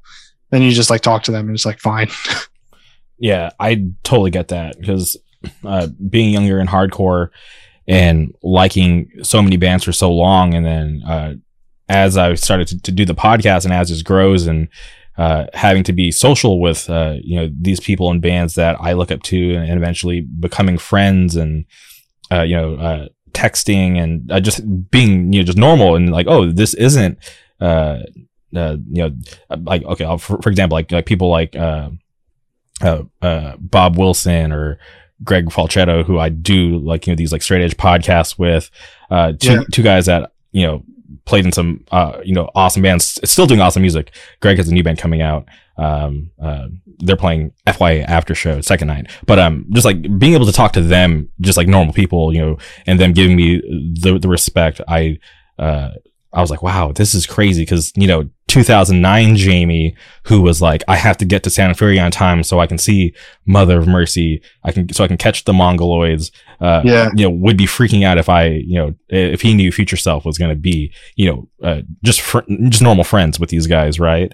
Yeah. Uh, so I, I, I, I totally get what you're saying. To yeah, that, that stuff just kind of goes away when when it becomes your norm, if that makes sense. Yeah. That being said, if I saw Genki Sudo, I might I might freak out. I don't know if you remember Genki Sudo Yeah. from back in the day, MMA. He's my favorite fighter. That dude's ridiculous. Um, yeah, you know, I've like um, so when I first when I, I trained MMA, um, the gym was owned uh by uh, Cub Swanson. Oh, cool. Yeah, so uh, so it, it was always uh, fun when he would be there. So I'm like, holy shit, that's that's the you know WEC star, the uh, the UFC star Cub Swanson, and you know you're in Yeah. there. He's a normal guy. Uh, I, I remember one time he had like a busted shoulder, and he was rolling with all of us with one arm and still subbing people because he's a you know he, he's a good black belt in, in jiu-jitsu. Yeah, it's ridiculous. Yeah. So, uh, yeah, ju- just having moments like that. And then, um, living out here, you, uh, it's pretty common to run into fighters because there's so many fighters out here. Yeah. Um, but I feel like if they're, like, I feel like I would nerd out if I ran into like, like Ariel Helwani. That's somebody who, uh, like, oh, really? I would, yeah, because I'm such a fan of, of his. I, I've, I've watched the MMA hour, uh, for years. So, like, I've, seen it through like every iteration, um, you know, up until, you know, the one that's in now, and I'm, I, I yeah, and I still follow everything that he does.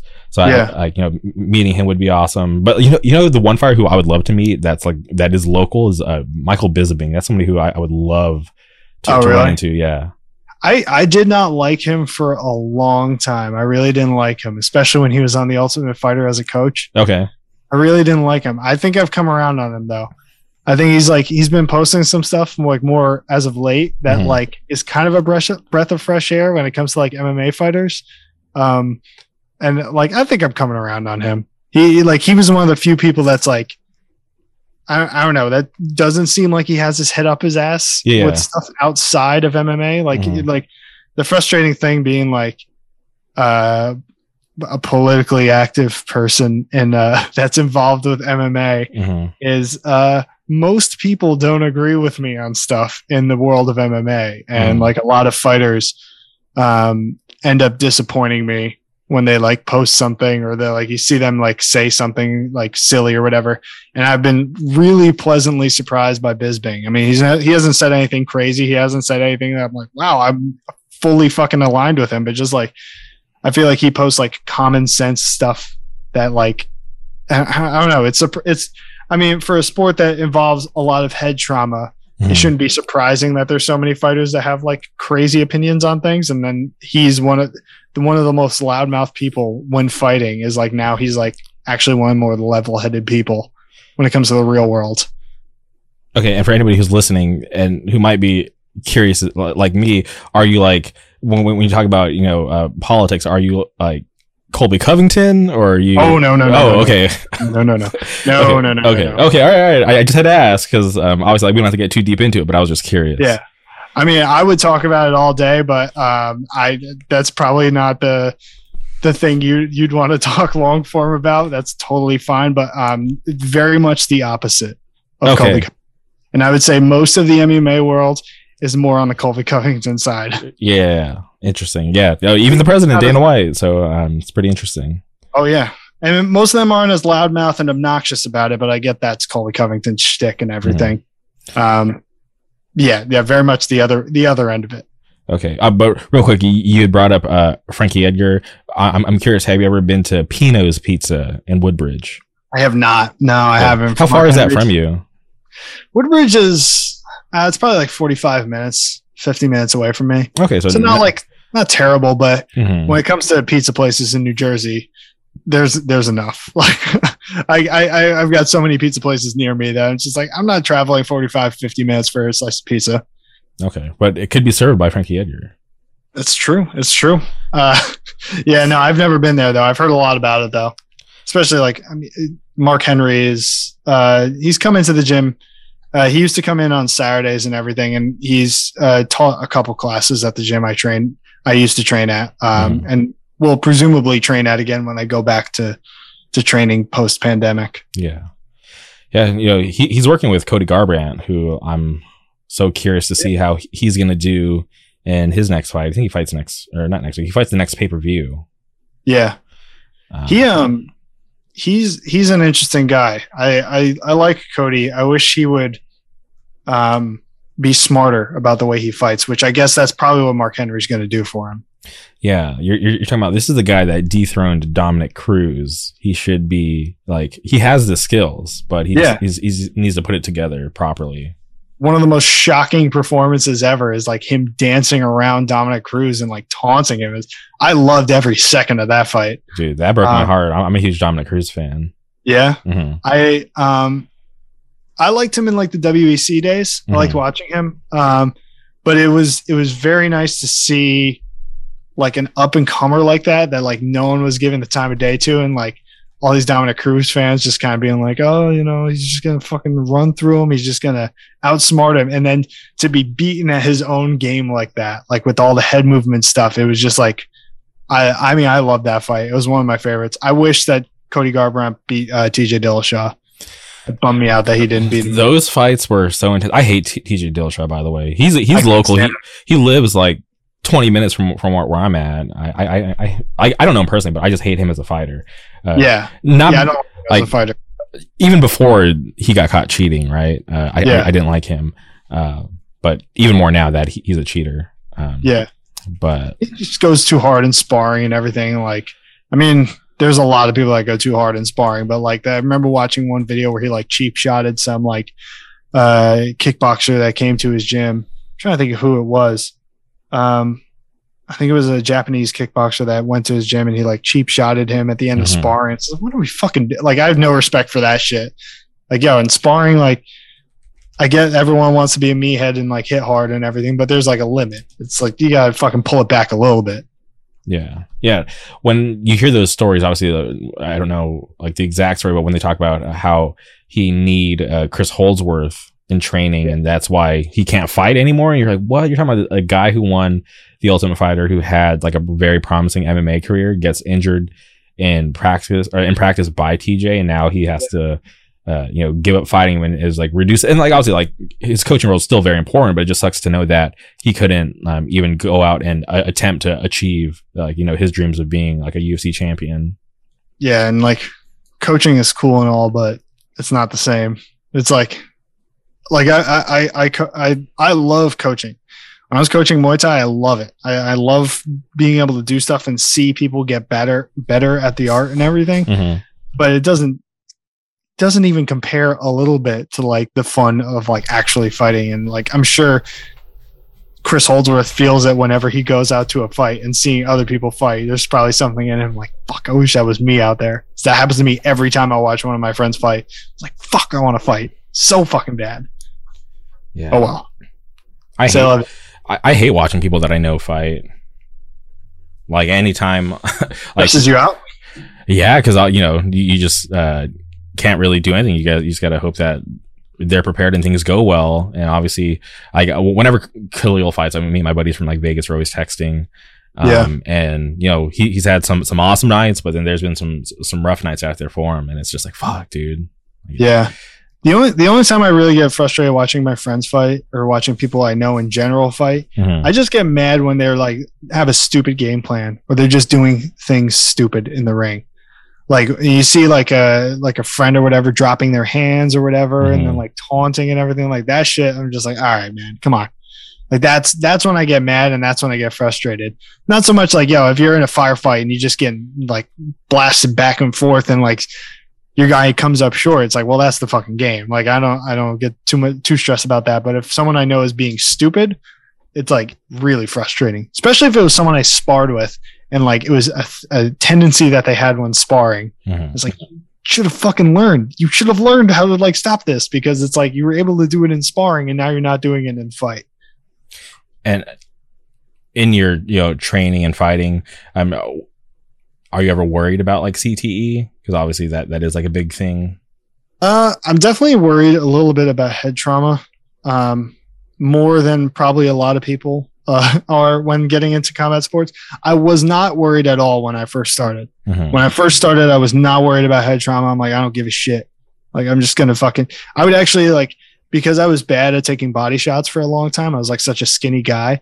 Um, I would sometimes I would spar. I would drop my hands, my elbows down my ribs more because I didn't want to catch those liver shots, and um, I would just let myself get hit in the face like a fucking moron yeah um, I'm definitely a little more. I'm way more cognizant of uh, CTE and like head trauma in general because my main job is in healthcare, so I hear it from a lot of people all the Mhm. time, and I've I've had patients that have had bad head traumas and and like just like TBI kind of like traumatic brain, brain injury kind of stuff, and it's it's scary what happens to those people. And then I've had uh, two concussions not related to fighting that have both like fucked me up for like a like a short period of time and I mean for all I know it fucked me up for a longer period of time and I have no fucking idea. Mhm. Um, so I'm definitely worried about that a little bit.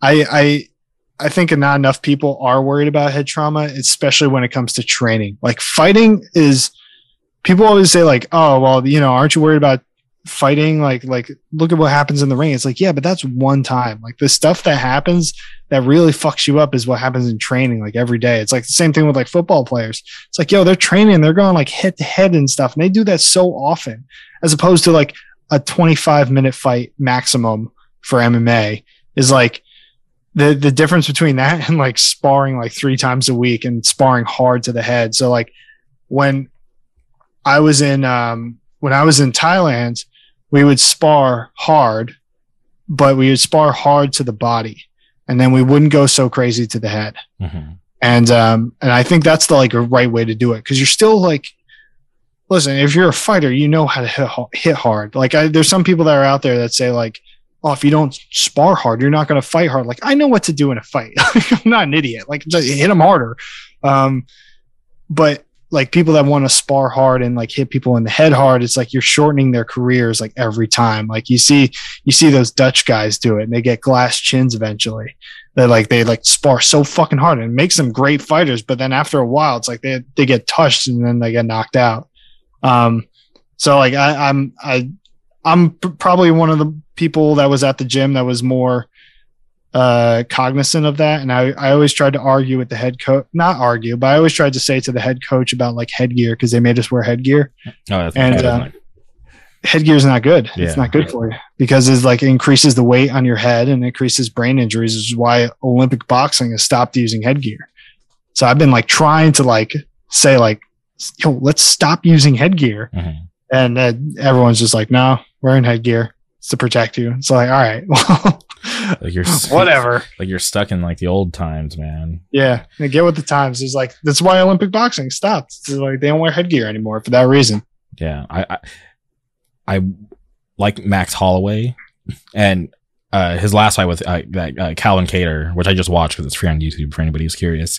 He didn't spar at all for for that fight, and then Yeah, you, you you see uh, how he performed, and he was just like so durable. You know, probably went in there you know with a clear mind. Probably, uh, you know, n- probably may have had some injuries, but probably not as much if he probably you know had sparred during that camp. So I, I'm always curious. Obviously, I don't know what is the right way because it's different for everybody. But when I look at someone like Max Holloway, you know, former champion, and the, the kind of performance he had in that fight, it's like, Yeah. man, he might be onto something. well, like yo, know, if you if you look at Muay Thai fighters in Thailand, they spar hard to the body and light to the head, and they Mhm. fight every fucking week, and that's how they're able to have like 200 to 300 fights like on their record. I think the guy that that trained me out there had like over 200 fights in Muay Thai. It's like, yo, you can't do that if you're sparring hard to the head every day in the gym. It's just, it's just not fucking possible. Yeah. Okay. So w- when I hear those high numbers, uh, you know, w- when it comes to uh, how many fights they've had, I just want to assume they're rich. They have to be making good money, right, to be doing it that much. Or Uh, in in in Thailand, it's different. I mean, the the amount of money they get is uh relative to where they are in the world, right? Like I got paid two hundred bucks for my fight. Now, granted, that was the first fight I ever got paid for, and the Mhm. only fight I ever got paid for. But like, um, the they. 200 bucks in Thailand can go a lot longer than 200 bucks here. 200 bucks here could you could you could spit on it. It doesn't like yeah, like, not a lot. especially in New Jersey, cost of living is so fucking high. Mhm. But they but they would fight every week, and so they they they're definitely not rich. Um, but like that's that's how you- that's how they live. Like they're they're able to afford their train, they're able to afford their food, and they're able to afford their house by fighting every week.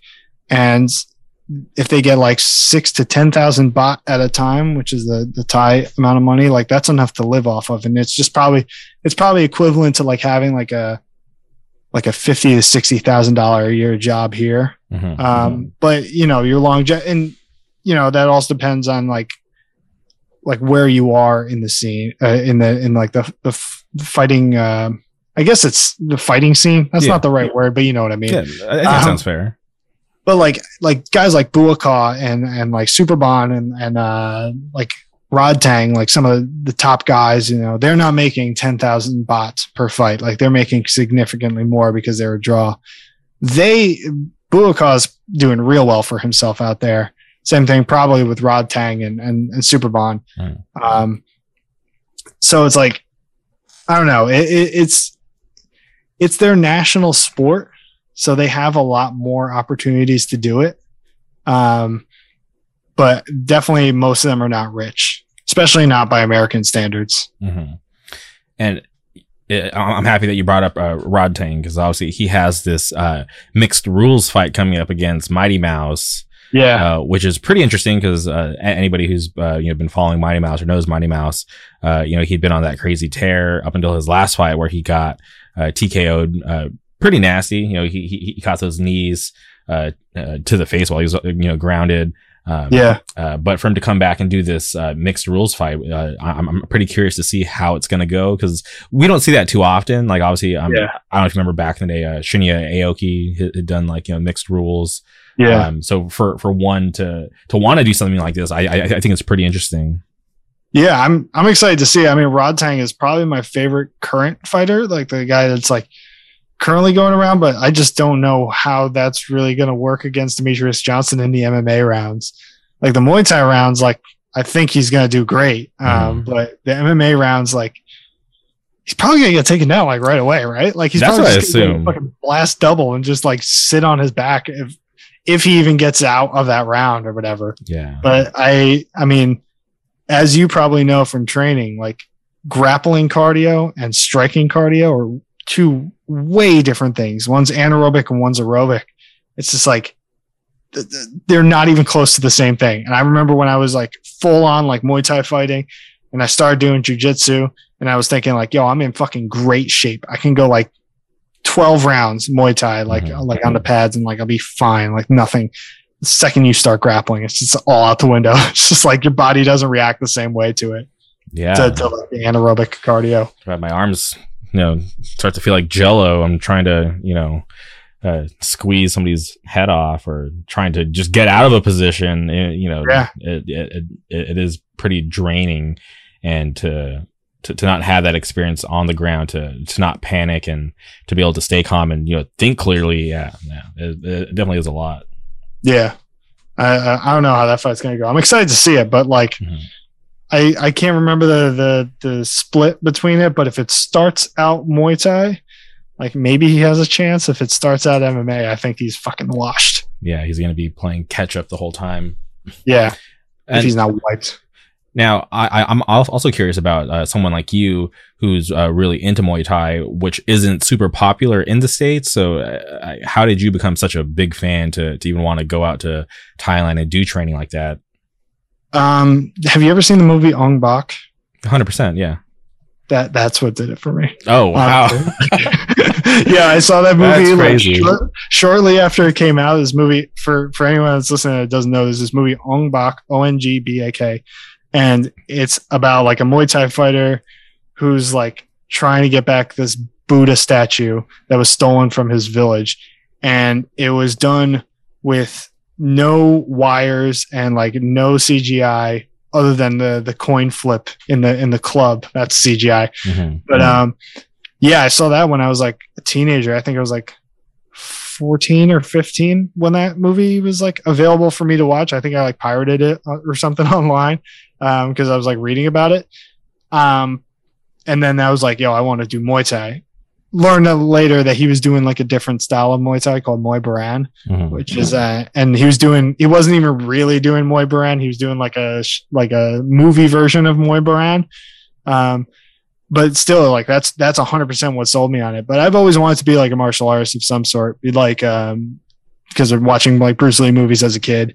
And uh watching Power Rangers and shit just being like yo I want to I want to fight like Mortal Kombat and everything it's like yeah I want I want to fight I want to learn how to fight like so badly. I wanted to do that my entire life, and it wasn't. like, It was only until I was able to get a job and like pay for training myself that I was able to do it. Because my parents didn't want me fighting. Yeah, I remember uh, we were uh, like poor when I was younger, so like my parents couldn't uh, afford to, uh, you know, pay for any like martial arts class or anything. So I remember my uncle used to take me and my cousin down to the local karate gym, Yeah, and we would just watch them do karate, and I'm like, this sucks because I want to be out there on, on the mats. I I want to be in this like you know belt ranking system. This sucks. And I eventually asked to, to stop being taken there. So I was just like, "There's no point." I was like, I was like "Why are we going? If we, if we can't do this. This this is annoying." Yeah. Um, yeah, it wouldn't be no fun to watch it. yeah, but, but Yeah. uh, growing up watching movies like Bloodsport, uh, being a fan of like Chuck Norris, uh, watching Oh, yeah. the, the the Karate Kid, I, I always uh, you know had this like admiration for uh, people who, who knew martial arts. But but uh, now like as an adult, when I go back and try to watch like Bloodsport, I'm like, man, I could walk in there and fuck up all those guys.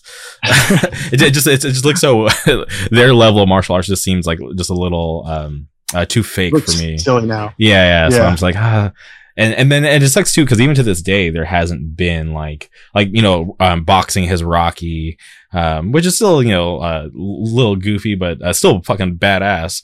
But Yeah. um, for like us in the MMA world, like there has or there have been MMA movies, but we haven't really had like a standout one where we all can get behind and be like, yeah, like they're doing like you know the sport justice by telling this story. It's always been a, a little goofy. I've never seen the movie The Fighter, but I've heard people say that that's the movie. But like, I've never seen it, so I can't really talk to it. That's the the one with the fuck's his name? The Bane guy, the guy who played Bane. Yeah, again, uh, what, is his name? I, I'm I'm really bad when it comes to actors' names. Uh, Tom. Hardy. Tom Hardy, yeah, Yeah. like he's in that movie. It's called The Mhm. Fighter, and I've heard I've heard people say that that's the one. But Oh, um, it's okay. but I don't know. I, I saw that movie, that Kevin James movie, Here Comes the Boom or whatever. The movie was fine. It was a Kevin James movie. Yeah, so that was you know some comedy in there. Um, I, I always go back to the one. Uh, uh never oh, was it Never Back Down? Is, yeah, is it the one? Never back down. Yeah, where the guy he's like just like some outcast and he learns how to fight and it goes viral, and then Yeah. yeah, I like watching like like the Ong Bak and the Ong Box, the Protector, the Raid. You ever Oh, see the Raid? yeah. That that is insane. That's the kind of shit I like. I don't even like. I don't even know if I'd be interested in like a good MMA movie because it's just like, yo, the fucking MMA sport is like cool enough to watch. If like I'm gonna watch a movie, I want to see someone like pile drive someone's head through a door or something. Like that's the that's like the fun stuff about going to the movies. Yeah. Uh, now I'm thinking about like stuff like uh, John Wick. Oh yeah, pretty intense. Um, even though like the last, the third one was kind of like not my probably my least favorite of the three. I only Um, saw the first one. I still need to see the other two. Okay, like I think the only reason why I didn't like the third one so much is because like they didn't really push the story that far from Yeah. where it started. Um, but it's okay. They do some like they get get insane with the way he's killing people in the third one. Um, It's kind of how I feel about the Ong Bak movies. Ong Bak two and three are weird, but I still like them. mhm. They're also like not really connected to the first movie, which is strange. It's like all in the past. It's like an ancient thing. Like Mhm. uh they're they're fine, but they're they're definitely not the same thing as the first one. yeah. Okay. Maybe you do have a good point. Maybe th- th- there doesn't need to. Maybe MMA doesn't need like a Rocky type movie.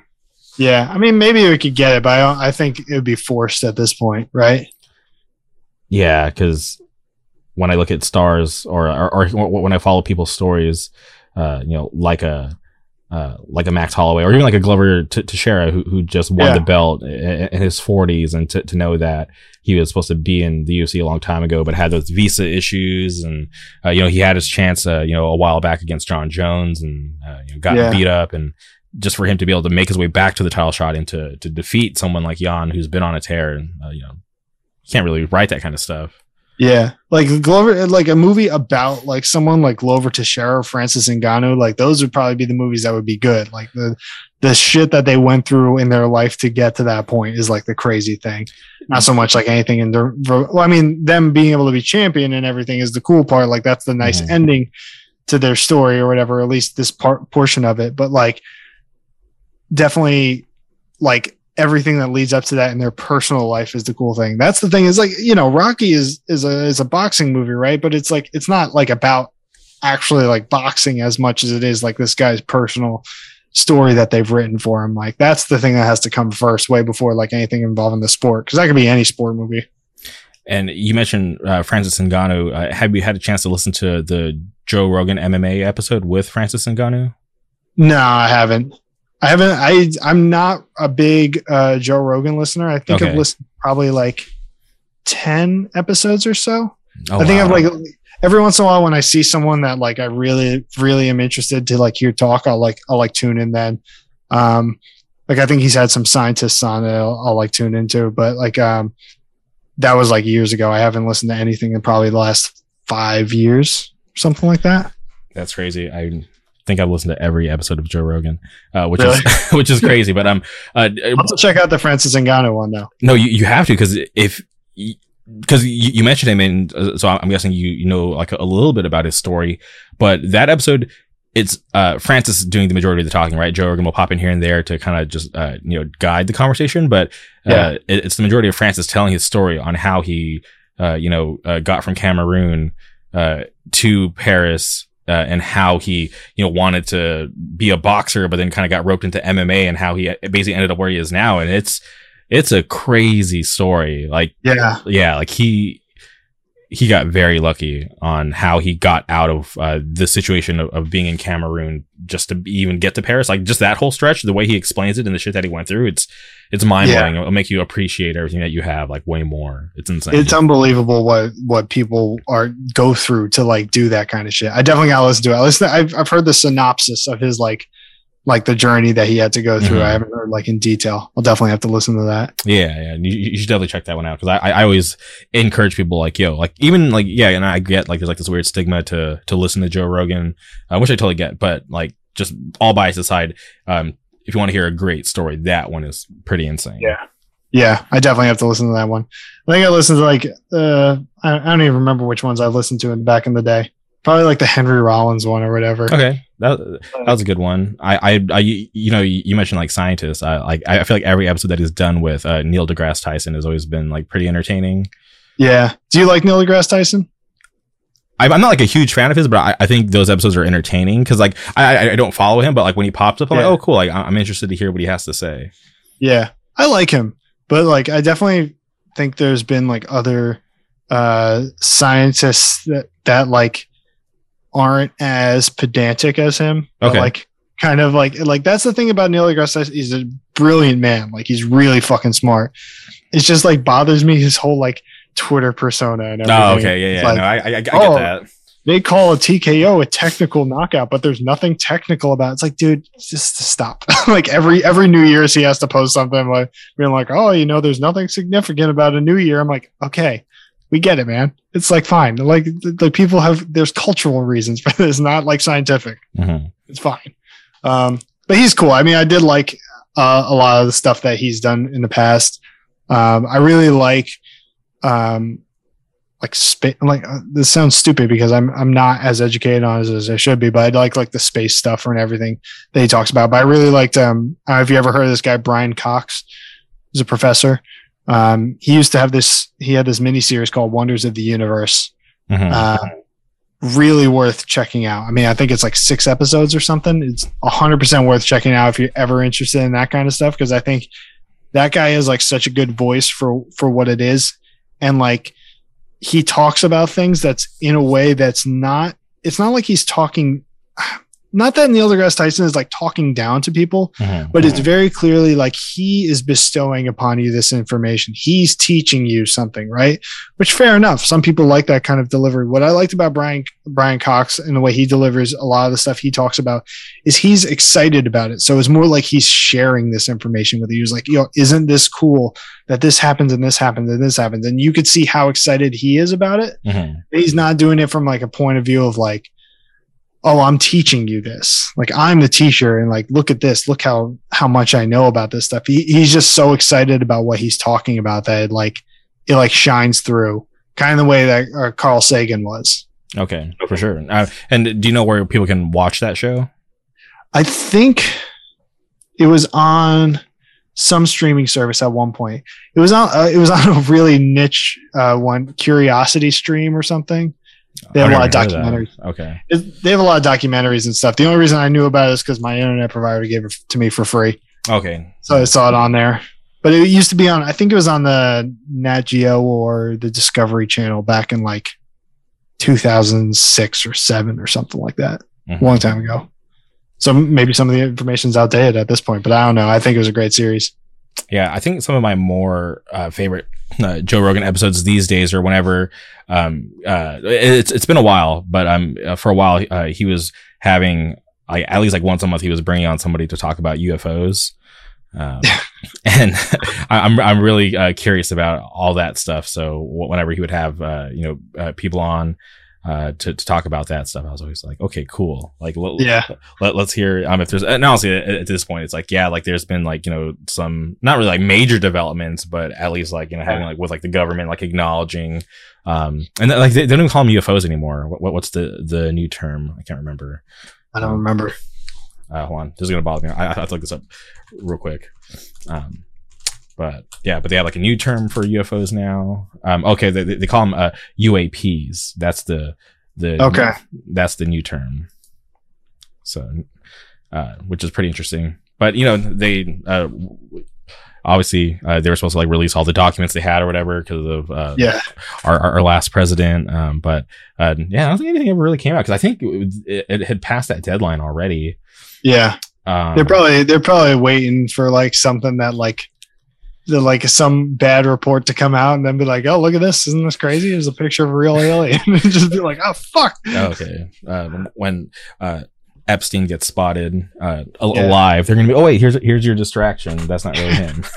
Tom DeLonge was right all along, man. what a you know. I had no idea that he was like super because I'm not like the I I, I like Blink One Eighty Two, um, but I was I'm not too familiar with everybody in the band.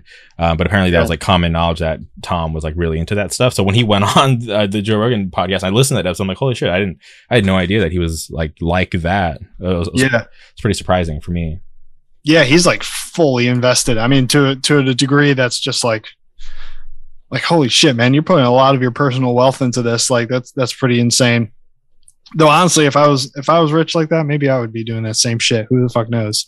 I would hope I'd be doing like philanthropy or something instead, or like not, uh, or just like giving away the money. But uh, investigating UFOs and shit sounds cool too.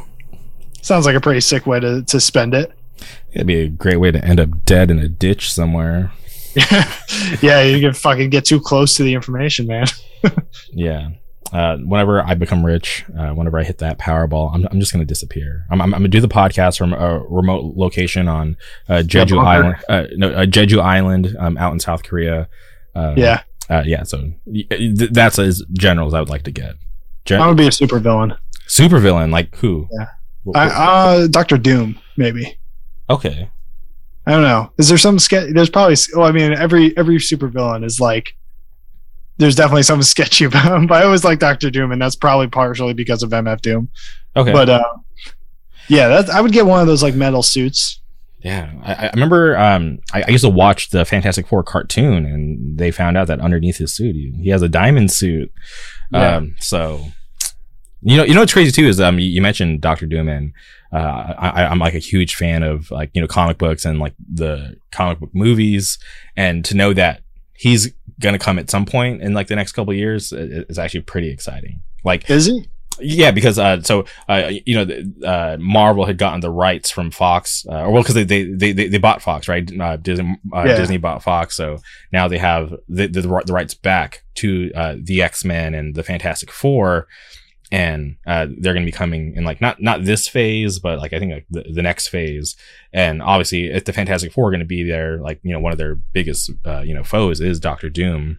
And obviously, Yeah. like he was the villain in the last movie, um, which was like it was okay, could have been a lot better. I, I I love the casting, but um, I'm just excited that it's that we'll finally get something proper because um, even though uh, uh, spoiler, the Eternals was probably the weakest, um, uh, you know, um Marvel uh, Studios movie, uh, I still feel like the other stuff that they have coming is going to be way better, and they'll be able to bounce back. I um I haven't seen Eternals yet. I've had friends tell me they liked it and that Mhm. like it might be worth seeing. Would you say it's worse, or you you would say it's worse than Thor two? No, I, I can't. I, okay, I, I can't be that that, that. No, I it- say, like it's damn. like um just the i just feel like uh with what they had um given us it, wasn't like super necessary for them to, to do the eternals because like i don't even know who was asking for that movie because like those characters yeah they're important in terms of like the entire like lore but in, in terms of where the mcu is at at this point in time, I don't think it was super necessary to try to introduce um, these uh, you know superheroes who aren't even that popular because because it's hard enough for them to write to um, obviously like they- they've struck uh, you know gold with everybody that they've introduced so far yeah, because like they're not too off brand right but when it comes Yeah. to, to the eternals not that many people are that familiar like like they're not household names right if you go ask oh Yeah, like no. name uh, you know the who's in like the group the eternals you know probably not gonna be able to tell you that but um it's not as bad as thor 2 I used to be a big comic book guy, and well, I say big comic book guy, but I used to be like a into comics and everything, and I don't know anything about the Eternals to be honest. Like I was pretty much just strict like Spider-Man dude, okay. and when it came to like those multi uh universe kind of things or then whenever it got to stuff with like I, I mean i've read some of the x-men comics or whatever um i really didn't like get into whenever they got to like those huge things that was happening, like Galactus or whatever. Like Mhm. I kind of like tuned out whenever they would have a story like that. I like very much like the street level For sure. kind Yeah. of like superhero stuff. So I, I don't even know about the Eternals, and I used to read comic books all the time. Mhm. But um, so I'm I'm I'm gonna see it, but like I uh definitely none of the trailers have like given me anything to latch onto like at all, Okay. other than the cast. like I Yeah. know who those people are. Yeah, the cast is cool, but I will say the second post credit scene makes it all worth it. If that Okay. okay, and it, and it's like it's it's not even like uh uh I don't know if you want spoilers or anything like it, it's been No, no, no, no Okay, spoilers. Yeah, I, I won't spoil it for you. Uh, don't even go looking for it because it's been talked about in like obviously it's out at this point, but um like the director says uh she has talked about it in interviews because like people had asked uh, Yeah. about it and she like confirmed certain things. Um, but for me being like a, a big fan of everything and just a fan of this one particular you know thing that that happens, um, I'm like okay if the if I had to sit through like an okay movie for like you know two hours or however long it was, and and one post credit scene before that, this was totally worth it. Yeah. I'll to, I I mean, I'm gonna see it. I'm gonna, I'll see how it is, but definitely like, I don't know. I'm more, I'm more excited about other stuff happening, uh, in the comic book world. I'm excited for Moon Knight to to be a thing. Good old Moon Knight. I was really sad that it wasn't Keanu Reeves casted. Who is cast as Moon Knight? Um, Oscar Isaac is that his name? Oh, really? Yeah. Oh, that's cool. I just saw him in fucking Dune today. okay. Um, just came from uh, watching Dune uh, just before doing this. that's awesome. And you don't want to stream Dune um, from your home? No, I, that's a movie I feel like you guys see with like a big screen. Like it's a it's a spectacle, like seeing it on screen. I mean, I don't know. I never watched the first one. I don't know anything about the books or whatever. This is the first time me seeing something like that. Mhm. I think it's definitely worth it to see on like a theater, big screen, big sound, and everything. The Hans Zimmer soundtrack and everything is like fucking crazy. I loved it. I know some people are like not crazy about that movie, but it's like it's like hard sci-fi. It's like yo, if you're into like hard sci-fi, like it's it's fucking worth it. Movie rocked. Yeah, I, I enjoy going to the movies until I have those bad experiences. Um, Oh yeah, so it's just like, man, like what when I watched Eternals, uh, had a bad experience, and I was just like, man, this would have been so much better if I was here at home with my really uh, nice, you know, earphones with the bass, you know, booming, yeah. uh, and I could just mind my own business and not have to deal with uh, all this extra stuff. Um, I do lose my mind. I do feel like I'm becoming like fucking manic when I'm in the theater and someone's like talking. Like I'm just I lose my fucking. I'm always I'm 100 percent the guy that's always like confronting whoever's talking. I'm always like yo shut the fuck up. Like it just drives you fucking crazy. Yo, I, I've only done that one time, and uh, and uh, it was like the remake for, or, or not the remake, but it was um the live action Aladdin because I'm a huge Disney guy. So me and my buddy were were at the the block. Um, and it was like I think like a midday showing. It wasn't any. It wasn't like the night up, right? So like we're we're there in the Dolby Theater, and these guys next to us won't shut the fuck up, and I'm just like, yo, this is Aladdin. This is my first time. This is like my favorite Disney movie ever. I'm not gonna stand for this shit. So I, I like had to lean over. I'm like, yo, shut the fuck up.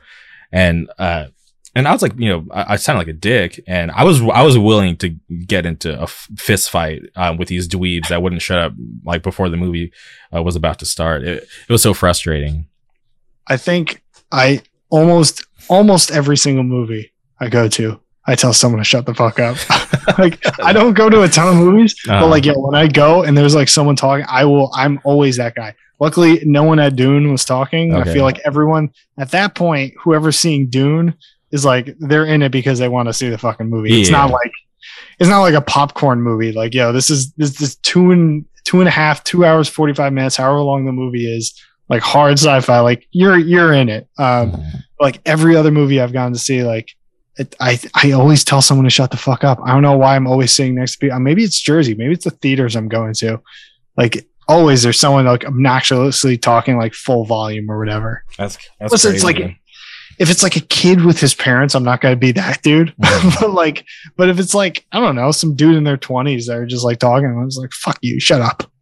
yeah. Drives me nuts. Yeah, no, and it's like, dude, it's like, it's so common. So, dude, you're going to a movie, you're going to watch a movie. You're not going to be social in the movie, you know? Yeah.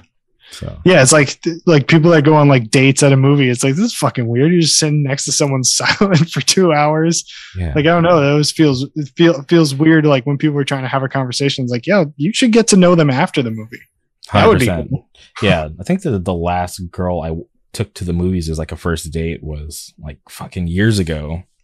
Because uh, yeah, you're you're totally right. Like if you're trying to get to know the person and you're trying to vibe out, and like it's the movie's not the move. Yeah.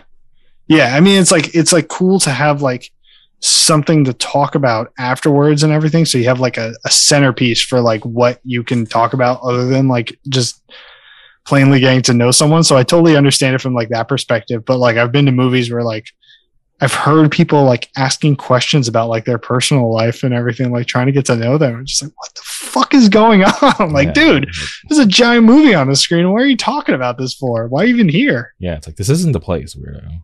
Yeah. Go to dinner later. It's fine. That's crazy. First dates, I first dates are uh, always fun. I feel like the last like probably like the last uh, long stretch of my life, all my first dates have been in Disneyland. Yeah. Yeah. In- oh, oh, wait, Disneyland's in, in California, right? Yes. That makes more sense. it's like, well, damn, dude, you're traveling far. Oh no, no, no, no, yeah, no. It's it's like ten minutes down the road, like surface Oh, streets. nice. No- okay. yeah. That makes a lot more sense. It's like me going to Six Flags or something. Okay, for sure. Um, but damn. Okay, I don't, I don't want to get too uh, into my uh, all the first dates. Uh, girls listening will uh, they'll, they'll be upset. But anyways, I, going way back to the band um, uh, prospect. I, I I'm curious about a couple things. You had this promo Sure. tape that you, put out with uh, New Morality Zine. Uh, Yeah. shout out to Nick. I, I love everything that New Morality Zine uh, is doing and have done. But I'm I'm curious how uh, you guys linked up. Um, Nick has been a really cool person like since we put out No Other Way. Okay. I think when we put out No Other Way in 2018, I think he and I just started like casually talking, like uh, through like Instagram DMs or whatever. Like he Mhm. would like react to stuff or or and, and shit like that. Um, I think it was like shortly.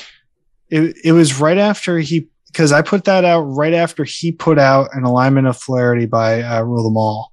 Great. Um, so like I, I, he was on my radar like right away as soon as like he put that out, and um, and then when we put out um, no other way ourselves, I was like, think I was already thinking of like what's the next thing to do. Mhm. Um, but he and I have like talked for a few years. We ran into each other at um, I think a back to school jam, and then I think he I think we ran into each other at Sound and Fury 2019.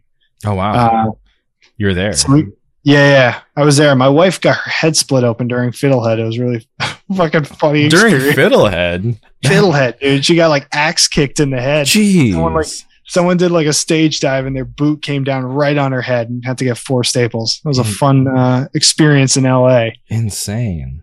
Yeah. So I, yeah. So that was that was a that was a fucking experience. Mhm. Um, she's fine. She's she's tough. Um, but yeah, I ran into him there. Ran into him at like a um back to school jam out in Jersey. Um, and so he and I have like kind of like exchanged like little things back and forth every once in a while. And then um, when it came time to do something new with Prospect, uh, he was like the first person I thought of. I was like, yeah, I want to do something with Nick. Like he's genuinely invested in what he does. He genuinely loves the shit that he puts out. He's not someone that's just going to put something out and just kind of be like, oh yeah, it's out. And then like never post about it again. I know some friends that have gone through that with like certain, uh, I won't name names, but like I know friends have gone through that. They like put out a tape or something and then just like that was it. That was the end of the story. And like they didn't try to like promote them anymore and didn't seem like equal um, enthusiasm. Whereas like Nick, even before we were like involved in like doing this kind of stuff, he was like enthusiastic about what we were doing. So I'm like, of course I'm going to go to someone who's already enthusiastic about what I'm doing. Mhm. Um, so I hit him up early this year. I said, Hey, we have a record that we're working on. Um, I want to work with you. And he, he was like, Hey, like he loves what we're doing or whatever. And then I think it was at a time he was like, I don't know if I could do extra projects right now, but I'm gonna consider it or whatever because he like likes what we're doing. And then thank God he considered it and now we're like working together on stuff and um we'll have another we'll have a record out next year with him.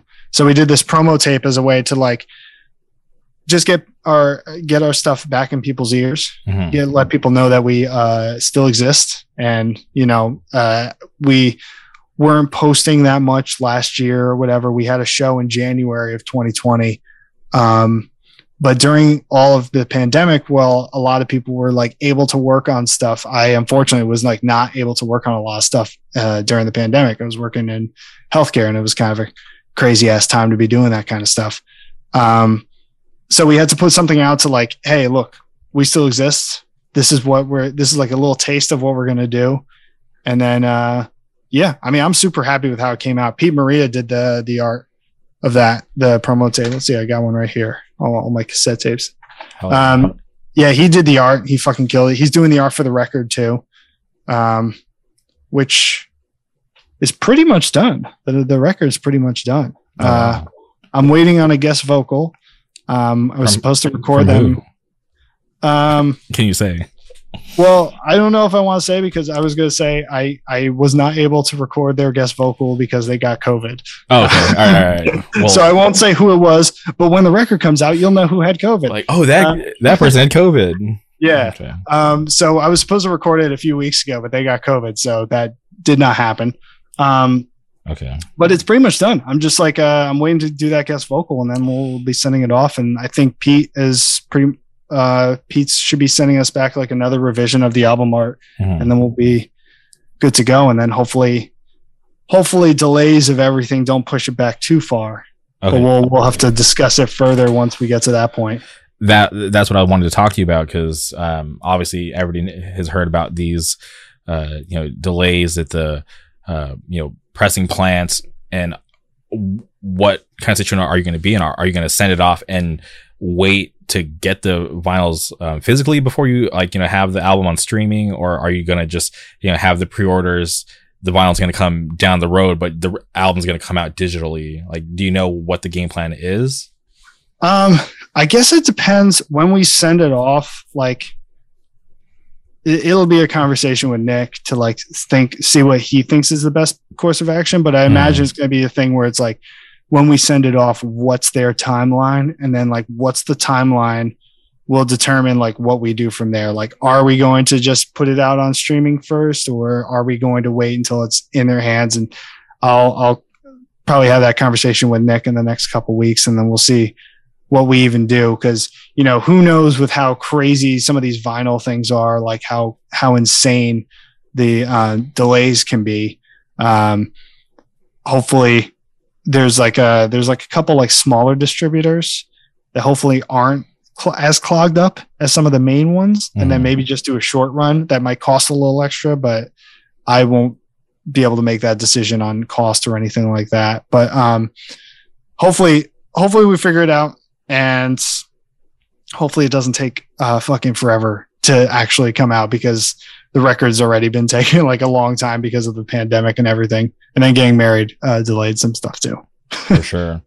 But I guess at, at this point, um, at least you have the promo out, right? That's uh, hopefully en- enough to hold people over until uh, you know things get settled with the record, um, Yeah. whatever that is. Um, and i'm trying to plan some some weekends um and everything to do to like actually like get out there too more because right now we played the uh, Warren record release um, back in August, and that was like our first show back. But I'm really trying to play a lot more. Um, tried booking a couple things, and it just like I'll I'll be I'll be booking a, a couple weekends next year for sure. mhm, And then I mhm. actually would like really like to hit the West Coast next year. I really would like to do that, especially because Kevin, our, our, our guitarist right now, is uh, in Seattle. Like lives in Seattle. It's kind of a crazy situation we got going on with like that. Oh wait, um, is- is- he also plays in Warren. Yeah. Okay, I I I had met him, and they're like, yeah, like, isn't it weird that his their guitar player lives in Seattle? I'm like, he does, because I was like, oh, that's Yeah. crazy, because I, I I met him in Wilkes-Barre, so I didn't know that he, he lived out there. That's crazy. Yeah. Yeah, he lives out there. He's a he's a great dude. He also plays in that band called Prim. they're like uh like an I'm bad at, at genres, but uh more on the indie rock side of things. Okay. Uh, a little grungier indie rock, a little more like fuzz pedal kind of indie rock. okay. You said uh, Prim. Prim, yeah, P R I M. Okay, I, I gotta Um, check them out. Yeah, they they they kick ass. I really like that. I like his music. Um, and that, and then he plays. Oh, what the fuck's his new band? Apex Predator. Oh yes, I was actually talking to uh, uh, Joey because uh, you know obviously uh, Gag played um, Yeah, SAB, and I was, I was talking to Joey about um, Apex Predator because I was uh, curious about their name, if it had to do with the video game Apex. But it, uh, for anybody who's curious or who knows about the game, it, the band has nothing to do with the video game. It's not a video game reference. yeah, yeah. That that band's cool, man. I Mhm. think uh, yeah, Kevin's in that band too, and uh, that guy Casey, who's um, what the fuck's band is he in? He was in um, Lower Species, Mhm. and then he and Joey have that podcast. Every movie is good. Yes, yes. I love that podcast. That that those that fucking that podcast cracks me up all the time. Yeah, I, I love their their chemistry. I I love how uh, consistent they are. Uh, they're, they're doing awesome things with that.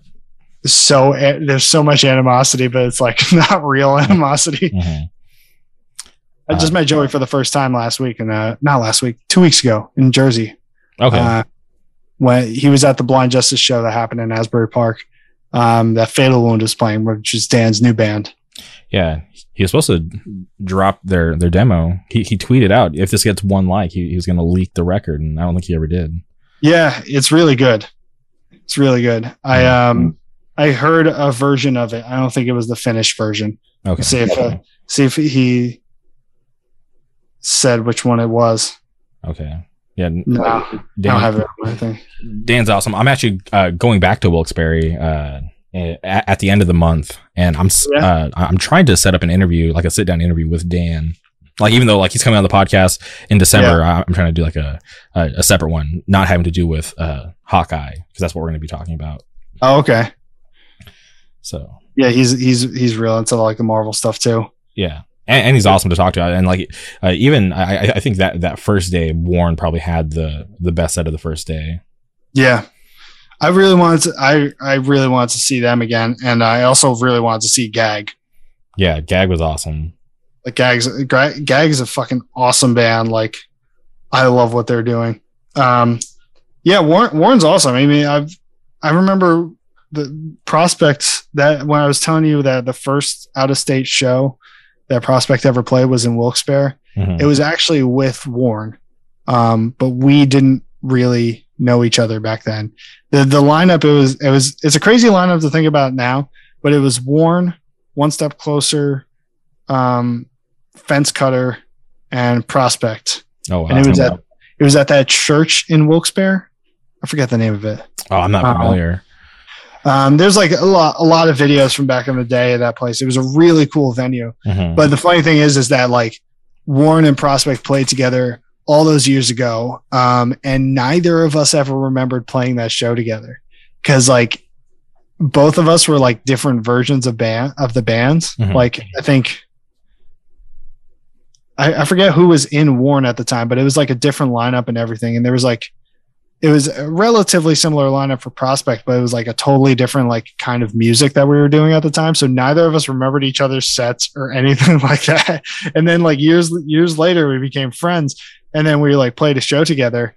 And then it came up on like one of my memories on like Instagram or something. It's just like, oh, remember this show from like two years ago? And I looked at, I'm like, fuck, Warren was on that show, and like I definitely watched them. And like, I, then it came back to me that I like watched them, but like it was just a different a totally different like vibe of them back in the day. I mean, they've been at it for a long fucking time. Yeah. Same thing as same thing as us. I mean, same thing with One Step Closer. I mean, One Step Closer has been at it for fucking ever, Yeah. and they're paying off for both Warren and One Step Closer, which is so fucking sick.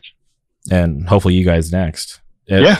It was definitely sad for me to hear, uh, you know, when, when Fence Cutter decided to call it quits. But I'm happy Yeah. that those guys are still involved in doing other bands, obviously.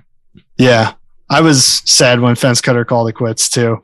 Um, but I mean, I knew where they were coming from. They were just kind of like, ah, you know, let's just start something new. Like, okay, so now we have Cut Down and and uh, Never Again. Yeah. Yeah. Two bands instead of one. So Yeah, good trade off, I guess. But yeah, like I, have always had a lot of respect because even like you know you, you mentioned that show, even those bands, uh, Fence Cutter, Warren, One Step Closer.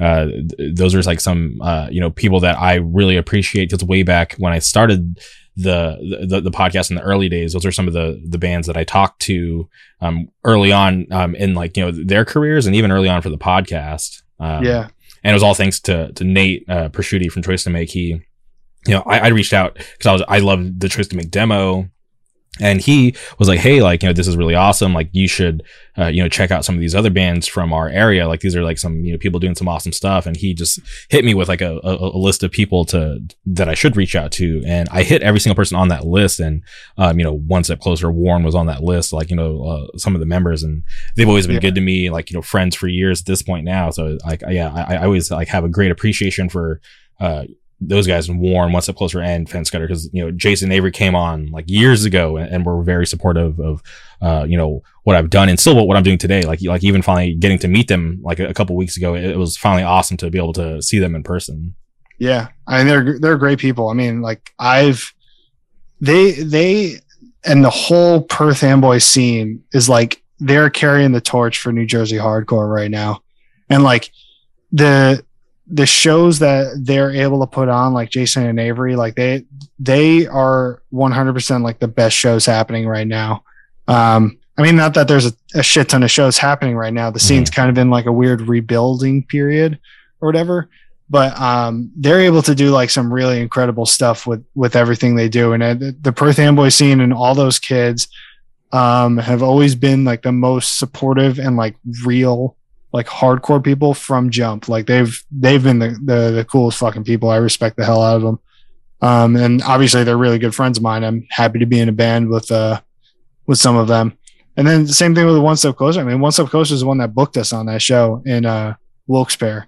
Okay. Uh, which was a crazy show. Though I looking back on it, like uh it was it was the record release show for One Step Closer's I guess it was, I don't know if it was a tape or an EP, the thing that came out before From Me to You, which I don't even know if it's online anymore.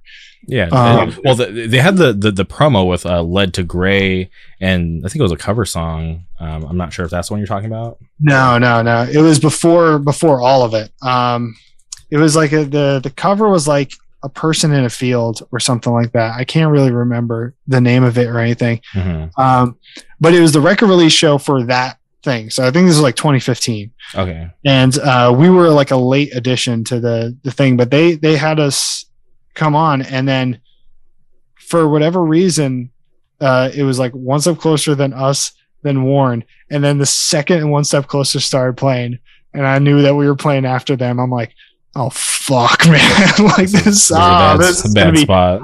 There's no way. There's there's nothing you can do to like top like that set like mm-hmm. at, at that show. Um, but they've always been like super supportive in the same way that all the Amboy kids have been.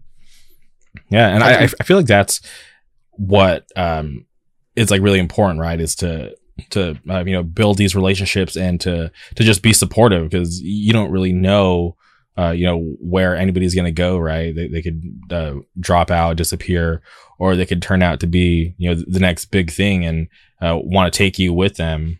So I, I just feel like uh, just to create these relationships and, just uh, just be real and just have these real friendships and uh, you know support each other along the way. Because I feel like that it, it, it, goes a long way when you, you think about uh, you know certain situations. And uh, to, to have friends like that it, it, it's awesome because you know it's it's easy for, for people to kind of just uh, you know kind of uh, walk away and not want to support what you're doing when it's when, when it's nothing right? When you have uh, no uh, kind of like foundation built or no reputation. People are like oh yeah we don't really want to support your demo your zine your podcast yeah. whatever. It's probably gonna be whack anyways but um, to to keep those people around that supported you in the very beginning I, I think is very important. Yeah I and it's like even beyond like you know, oh, this person might do something cool one day. Like these people have like legitimately been the enthusiastic people in the scene. Like they're they were the young enthusiastic people in the scene when mm-hmm. Prospect first started like getting like getting started and when Fence Cutter was just getting started, like around the same like prospect started way before, but when we restarted, Mhm. uh, fence cutter was getting like their footing and everything and um yeah like they were the enthusiastic people. Like those are that is the scene. Like yo it's it more so than any like fucking established like old heads or whatever. They're just like the enthusiastic people that actually like hardcore and actually give a shit about it. And they they support these bands because they actually love them you know or like they actually like the, the what they're doing or at least like at some degree they they enjoy what they contribute to the scene. And so it's like you you have to you know give that respect back especially when they they know what's up. They are the the torch bearers for for what's happening. And anyone that like you know anyone that like thinks otherwise is just like i don't know they're fucking nuts. Like like like what what is it other than like the enthusiastic people in the fucking scene? Like I, it's mm-hmm. fucking boring outside of that. I don't I don't want to be in a fucking room with like a hundred old heads that like maybe they were in some cool band like a long time ago. Like I'd rather have like a bunch of fucking kids that are like like running around and shit. Like fuck all the the old stuff. Fuck it. Yeah, no, I I I, I totally get what, what you're saying because um, uh, way early on and just just trying to um, and it's, it's not like it was like a like a big like hassle or whatever to to get people to come on the podcast, but like I would run into situations where people didn't believe in what I was doing or um, maybe didn't understand because uh, you know podcasting and hardcore uh, it's still uh, few and far between right there's uh, you know still some popping up uh, you know here and there but there, there's not like back then like i started this in like 2017 there wasn't like a whole lot going on Yeah. so um, I, I always uh, remember those people who were uh, so down to to want to. Or, or, or who even believed in what I was doing because it was always Yeah. just so important and cool to me because I was like, oh, all right, cool. Like I'm not such a weirdo for wanting to do this, and it, this probably could work. So so like yeah, it, just like just those like people from like the early days, um, I, I just always uh, mean so much to me even if they don't know it. Yeah. Yeah, of course. I mean, like, I don't know. It is it is a nice feeling whenever you have those those those people around. And you're right. Back in 2017, I don't even know. Like podcasting really wasn't what it was, what it is now. Like not not even that. Like Dude, I, I used to give people like because people would ask me because because I would talk about podcasts all the time. I'm like, how are you guys not listening to podcasts?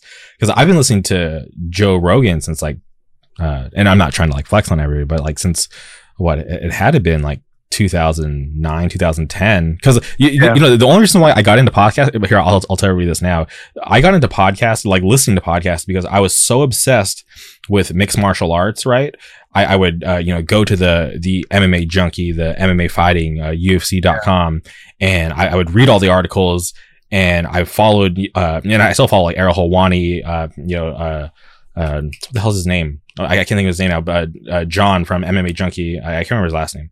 Uh, I, I still follow these guys to this day, and it got to the point where like the the news and the information weren't moving as fast as I was consuming it. So I was like, man, there has to be something else. And Yeah. then, uh, you know, uh, hearing about, um, uh, what the hell is like the, the big message boards for, for MMA? Why can't I think of it right now? I'm drawing a blank. I mean, it used to be the Sherdog and the UG. yeah, the, the underground. So I, I remember going to the underground and you know uh, not really, and I, I wasn't the biggest fan of message boards because I, I was on like the the, the B nine and I was like, Oh, oh, yeah. this is like whatever. But like you know, being on the underground, Mine was a different fucking animal. yeah, different animal. But uh, being on the underground and hearing about, oh, like you know, uh, uh, as we listen to the, the Joe Rogan podcast, um, you know, uh, Ariel Helwani has this show, um, MMA Junkie Radio. It does like a daily thing. I'm like, I'm like, what? There's like like podcasts. So that's how I got into it. I started listening. Like the first podcast I ever listened to was Joe Rogan, and then I branched out to um, uh, more of the MMA stuff, uh, MMA fighting, uh, uh, MMA Junkie. Uh, I, I used to listen to Fighter and the Kid. Um, and th- that's literally how I got into this. It was all because of MMA. I remember like I don't even remember what the first podcast I listened to was, but I do remember hearing about it. There was a show. I don't know if you remember. There was a there was a channel called Tech TV. Okay, no, I, I don't. I don't think I remember that. It turned into G4. Okay, I, I, I definitely know G four. Yeah, Yeah, there was a, before G4. Uh, there was a channel called Tech TV, and they Okay. had this show called The Screensavers because I was an ultra ultra fucking nerd okay, in like middle school and high school. I watched like the screensavers and like Attack of the Show and shit like that, like way back. Um, back then, like 2005, 2006 or something. Mhm. And I remember them talking about podcasts on that.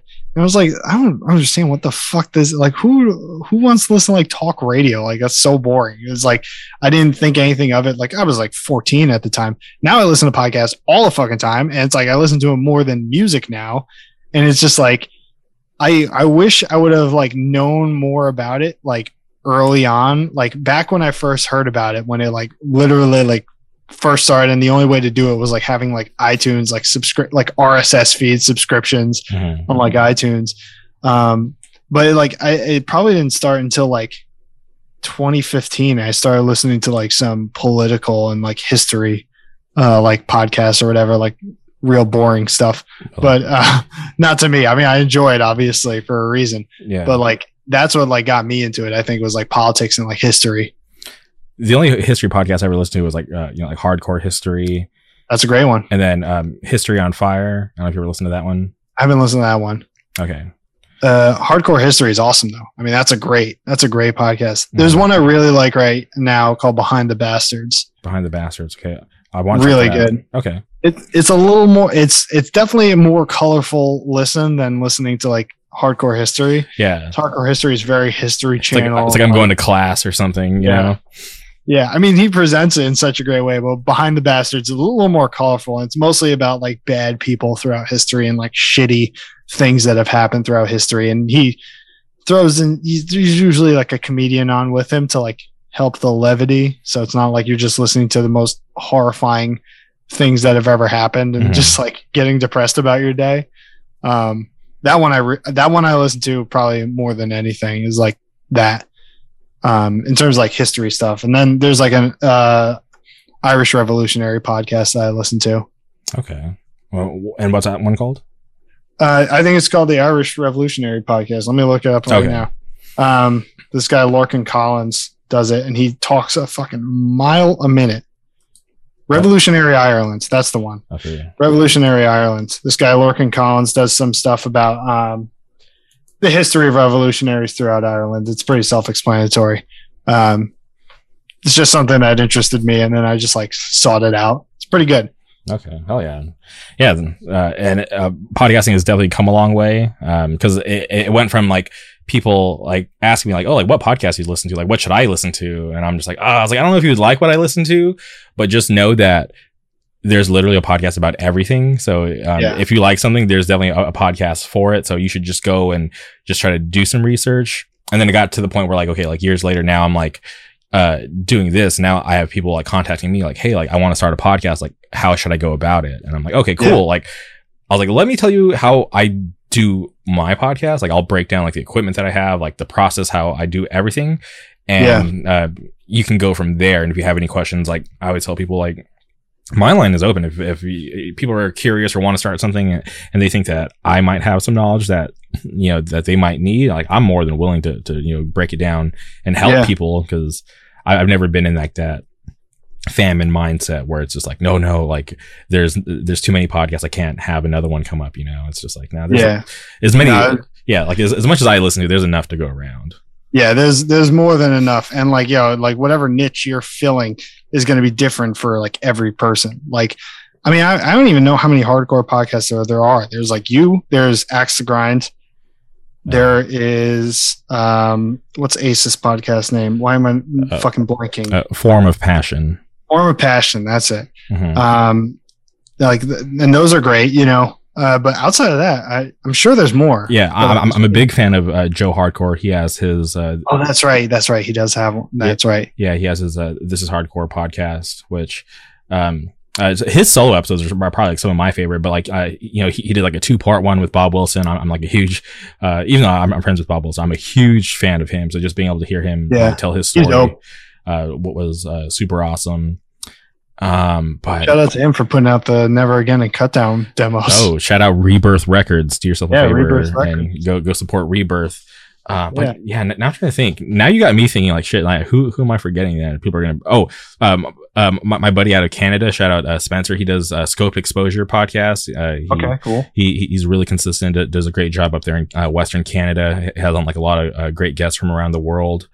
Um, but uh, yeah, there's not a lot out there. Oh, what am I talking about? Shout out my, my buddy Kyle from uh, New York. Uh, plays in the fight. He has his uh, covers lovers Oh, the podcast. cover lovers. yeah, yeah, that was uh, um, that's an interesting one too because like he, he he does like that you know with the covers. I I I just love his whole concept. That that was like a really cool That's idea. awesome. Yeah, yeah. his, that podcast is awesome. I don't to that didn't even come up to me as like an idea of like hardcore podcast because I've listened to a bunch of episodes and it's like usually like stuff outside of hardcore. Yeah, yeah, yeah, yeah, It's awesome. it's not like hard, it's not it's not hardcore center, but I, I don't know. Um, since he's like obviously like involved, Yeah. I I- just considered it like a hardcore podcast. And- but Most of the guests are hardcore people. yeah, everything. Yo, the fight is one of my favorite fucking bands right now. That band kicks so much ass. I love the fight. dude, I have this shirt that's that's probably like like right here um hanging, Yeah. and um uh it. It has like um all this like crazy imagery. It has like Donald Donald Trump's like centered on it, and then there's like you know Yeah. like, uh, you know KKK and all these like other things, and, and then it says like fuck the alt right on it. But um, whenever I wear it out, people always miss that part of the shirt, and they just focus on like the, the oh, really? yeah, they just focus on the KKK and the Donald Trump, and like I'm getting yelled at, like you know, left and right, and I'm just like, oh my god, I'm like, you have to look at the entire thing. It says, you know, fuck the alt right, because I, I, I Yeah. obviously I, I'm not supportive of that shit. Um, so it's like uh, it's always like uh, super controversial. And I always like uh, I always feel like I'm gonna get attacked when I wear it out in public. Dude, I, I get that, man. Honestly, I have um the I have that choice to make shirt. Um, that's a rip off of fuck. Who who's the rip from? They they did it for the protest last year. It's the hand smashing the swastika. Okay, yeah, yeah. it's it's it's an homage to another band, and I can't remember whose design it was. Um, I'm blanking on that, but I have one of those. And honestly, like the first time I wore it, I'm like, I hope people realize this is a hand smashing as well as like I'm sure people would realize that, but that's always been a fucking fear of mine. I'm like, I don't want to wear this, and and given the way I look, people might think the the, the Yeah. absolute worst thing Yeah, because I yeah. get people, I get patients all the time. If there's ever like a racist patient, for some reason they see me like a, a pale white guy with the fucking clean cut haircut and they're just like oh you're on my side i'm Yeah. like i'm not I'm like, like, i'll take care of you as a patient but i'm not on your side with whatever fucking crazy shit you're about to say yeah. They're gonna be like, bro, did you bring your tiki torches? Um, that's dude people say crazy things i mean as you can imagine yeah. you see everyone in the public it's just like people say crazy fucking shit yeah i got into like uh this like uh, tiktok uh, wormhole yesterday i watched like two hours of like karen's gone wild and i was like why am Oh i doing God. this this is not healthy i gotta i gotta get out i, I gotta go outside this is this is really bad the second I see those, I just fucking swipe past. I'm like, I, I I'm a, my blood pressure can't fucking handle it. I'm just gonna get fucking mad all day for what? yeah no yeah no for sure but but it's just like and at at this point i've i've consumed so much crazy like shit on the internet i, I don't know why that stuff still surprises me Oh, I mean, uh, it's probably good that it does, right? Like, it's good that you have some sort of emotional response to it. Yeah, not yeah. you're just fucking just dead eyed, like looking at stuff that's infuriating. I think that would be more dangerous if all of a sudden you're just numb to all the craziness in the world. yeah sometimes i just wish i was like i could just like jump in the video and just start smacking people Right? just, just be like That'd jeez Nuts. yeah That's yeah. why I can't I can't watch it anymore. I just like scroll past. The same thing uh, whenever I see people that complain about like uh like the health healthcare workers or whatever. Like I, every once in a while, one of those will come up on my on my TikTok or Mhm. whatever, and it's just like someone's like the medical system's lying to you. I'm, like, I'm fucking out. I'm scrolling past this. I can't I can't deal with it. It's gonna make me mad. for sure. Yeah, that's why like um I I just love those moments where I'm going through Twitter and I see like the the funniest meme or I'm on like Instagram stories and I just see like my friends posting like the most ridiculous shit and I'm just like, you know what? The internet shouldn't be free when like this shit's this funny on, on the internet and I'm just like dying. I was like, man, people like I would pay for that that content, you know, just to just like I'm like in bed just howling at like the stupidest meme. But Yeah. yeah, th- that's the shit that I live for, like not the, you know, the weird hate and crazy whack stuff, you know. Yeah, I got I gotta say like I did like a little, I I was pretty bad with my phone for a long time. Okay. after the wedding, I did like th- three or four days where like I just didn't look at my phone. So we went out to the Catskills and everything. I turned my phone on do not disturb. I used it for maps and that was it. I kept on do not disturb for like four days. Excuse me. Um, and yo, my brain feel like it healed, like just not looking at shit all the time. Like I, I, I don't know. I was just like, yo, I feel so much better not looking at this stuff all the time. And now, the past few weeks, I haven't been on social media like barely at all, and it's like it's such a relief. But at the same time, it's like such a necessity when like doing shit. Mhm. Like as I'm sure you know, doing the podcast and everything. Like how else are you supposed to push this shit out, right?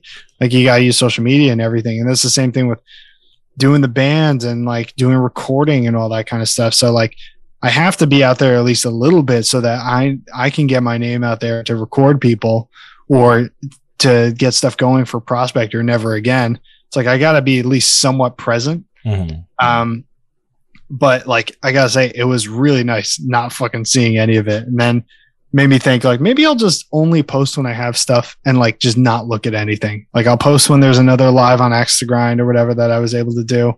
Um, or I'll post when another recording came out, or I'll post when Prospect or Never Again has something. And then other than that, just fucking be off the internet.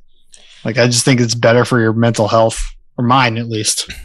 Yeah, no, it, it, it definitely uh, can be because it, it has been uh, or has become so addicting um, over the years to, to to everyone, right? Like remember, Yeah. when um, uh, Instagram and uh, Instagram and Facebook went down like for like the majority of the day, like a couple weeks ago, and it was it was like made the news. It was such a big deal.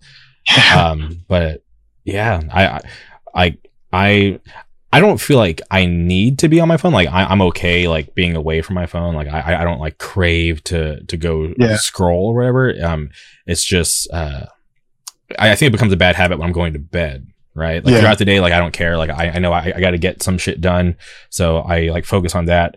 Not a big deal but it's like when I when I'm like laying down and I'm like, all right, cool, I, I got to uh, you know go to sleep because I got you know uh, got to get up for work in the morning. But then it's just like you know I'm like, all right, cool, let me just check it one last time, and then I'm you know there for like an hour. I'm like you know so deep in like to Yeah. these weird pages that I follow. I'm like, fuck, I I- did it again. I I need to to uh, stop this and not want to do it um before I have to go to sleep. Yeah. It's like a like I don't know. I don't feel like if I'm away from my phone, I don't feel like like I'm, I'm like addicted where it's like, oh, I, I need to look at this stuff. It's like Mhm. it's more of a compulsion. It's just like if it's in my pocket, I'm just going to look at it. Like I'm just going to like sc- look at it and scroll just compulsively. Like I'm not even thinking about it.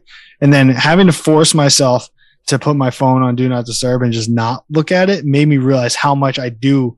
There was a couple times during the fucking trip where I would like pick it up and I was almost about to unlock it and like look at stuff. I'm like, what, what am I doing? Why does my body fucking do this? Mhm. I, like it, I don't know. It's just such like a not. I mean, it sounds like such an old man thing to complain about, but like it it really is a is a thing that's breaking my brain, and I need to like just get off of it. No, I, I I get that. Like when I'm uh uh you know hanging out with friends and there's like this moment where I, I look around and everybody's just on their phones. I'm like, why are we all hanging out? If we're all just gonna sit on our phones, like let's Yeah, you know. And I don't know, but maybe we're just so privileged because we go to uh you know Disneyland so often because we're we're so close to it and like we're in there and I'm like you know I was like maybe we should be like appreciating this or like appreciating this moment a little more and not you know looking at Twitter or Instagram because uh, nine times out of ten there's not that much interesting stuff going on at, at that moment when Yeah, no. like like we're all kind of like uh you know we're like taking our own personal time to to come here and be here be here together uh like why are we caring about what's going on the random stuff on Twitter or Instagram yeah. It's like I want to just like get off of it, and then I'll just let my two group chats like they'll just send me all the craziest shit. they'll just fill me in on what the fuck's happening in the world. yeah But yeah, the thing of them people hanging out um, and like not being on their their or, or being on their phones a lot. It's like it is a is it is a frustrating thing, and it becomes like especially when you're trying to like talk to somebody. And I, I've noticed it along like every age group, and like people think it's like a young person thing. It's like people have no idea how much old people are on their fucking phones Mhm. especially like yo my my job um i'm checking patients in i'm like doing their vitals and stuff and like there's like 50 year olds that like i'm like trying to take their vitals or i'm like trying to take their blood sugar or something like that and they're just like on their phones like the whole fucking time it's like dude can you put it down for a fucking second. I remember one time, uh, I mean, this happens all the time, but I remember being blown away the first time this happened. Is that there was like uh, an anesthesiologist came in to talk to the patient, and the patient was just straight up like on their phone the whole time the anesthesiologist is like talking to them and like asking them questions. I'm like, thinking to myself, I'm like, this is really, these are really important questions they're asking you before a procedure. Like, it, it's wild to me to think that, like, oh, no, no, no, no. Sorry, I got to send this email out or whatever. It's like, Mhm. they're about, they're asking you questions that could really affect your overall health. Like, you should be paying attention to this shit. And that was like a 50 year old or something like that. It was, it was like, an older person that would probably also be the person that would complain about young kids being on their phones too much. Yeah, I don't know. It, it it is strange. Where was that? Um, there was that, that Netflix movie where they talk about um how like these things are built to, to get you addicted. Well, I can't think of the name. Oh yeah. This uh social dilemma? No, is that it? I think that might be it. Hold on. I know what you're talking about. And it's like they're all talking about like the how like pernicious it is and like how um like not good Mhm. for society it is. Yeah, no. So it, it is called the social dilemma. So for anybody who hasn't seen it yet, go watch that and find out how scary these things actually are. Like you're being controlled. Yeah. yeah. More well, more or less um all that stuff with like all the the algorithms and like how they're designed and everything. Like even if it's not done maliciously, like oh, I'm gonna make you break your brain, but it's just like the way that these like algorithms work or whatever. It it's just going to end up in that place. Like, do you remember then they made a that Twitter learning robot or whatever? Did you hear about that?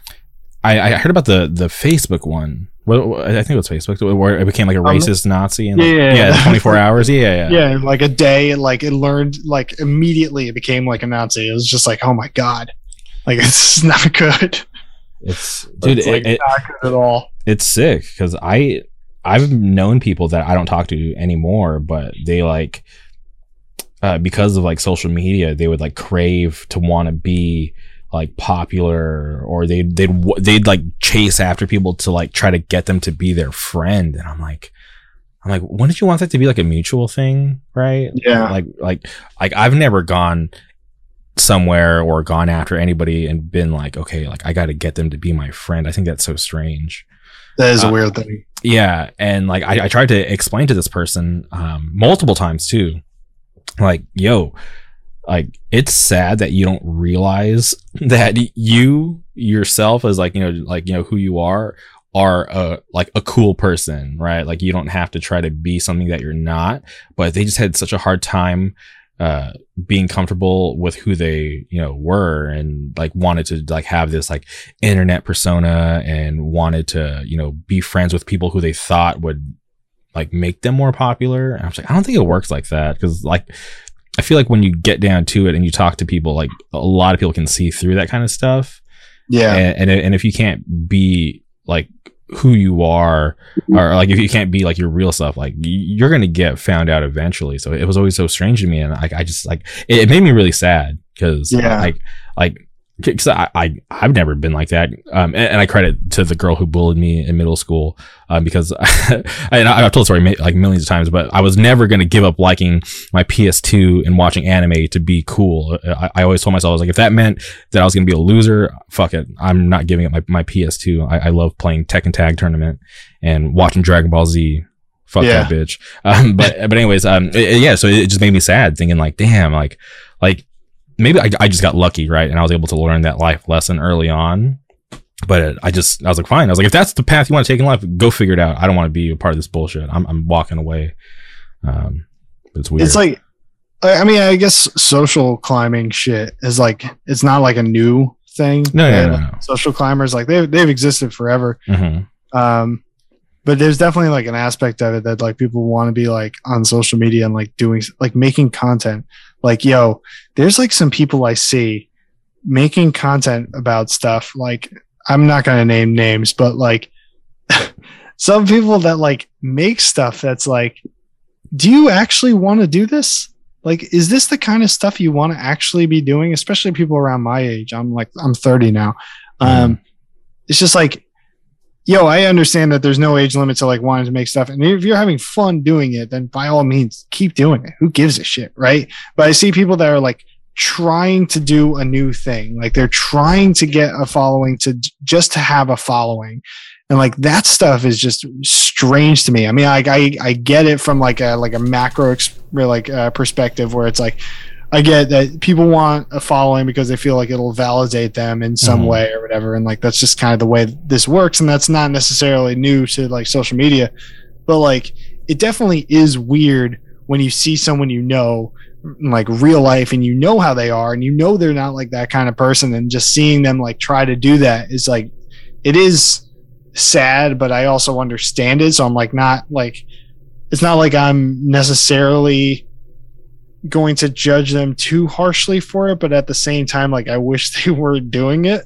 Mm-hmm. Like it, it's it's just not a good thing. The thing that, that stresses me about um more so than that, like people getting social media and everything is like people that get a certain worldview based off of what they see online, and that like stresses me out because I've definitely seen people be like, "Oh, like the world's getting so much crazier," and it's like, well, some stuff is definitely getting crazier for sure, but like I've had coworkers, you know, people, middle-aged people, a lot, a lot of the, the nurses I work with or whatever, middle-aged people. And this is nurses from back at my old job and everything.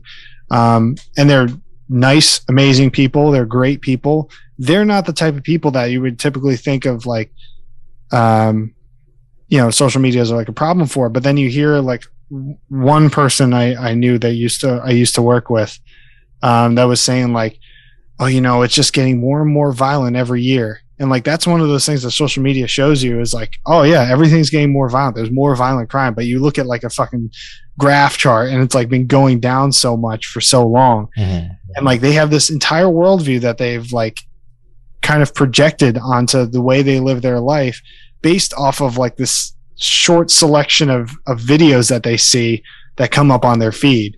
I don't know. Does that make sense? Like that, that, that always like that that's the thing that stresses me out is people like making assumptions based off of other people and like how the world is based off of what the algorithm is showing them like their timeline is is reality kind of thing. Does that make sense? Yeah that that's the scary part because they they're so wrapped up in with what they're seeing on their own timeline and they think that is the norm.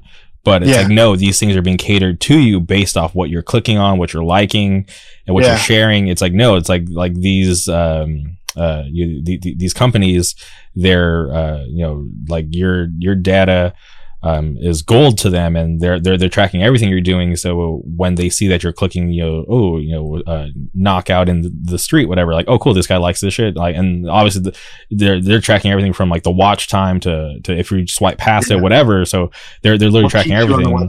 Exactly. So like, yeah, they're they're they're gonna want to um, obviously push um, what's gonna give them you know all the the activity, all those clicks, and it, it, it and it tends to be the the negative stuff, right? That that's yeah. what people are, are, drawn to, and yeah, it, it is scary when you think about like for people who may not be uh, you know self aware that okay like um, and, and I, I, and I see it too, right? Because when I'm on YouTube, when I'm like, you know, when I got into that, that rabbit hole of the, the Karen's gone wild, it's like, oh, like I, I, watched this one video and now that's what they're trying to flood my feed with. I'm like, okay, cool. Yeah. Let, let, me go back to like the, the, the K-pop, the variety shows, the Hate5six, 197 media type stuff. Yeah. To, to get back to what I, I really enjoy, you know, it, just cause I watched that one video doesn't mean that's what I, um, you know, am truly interested in. Yeah.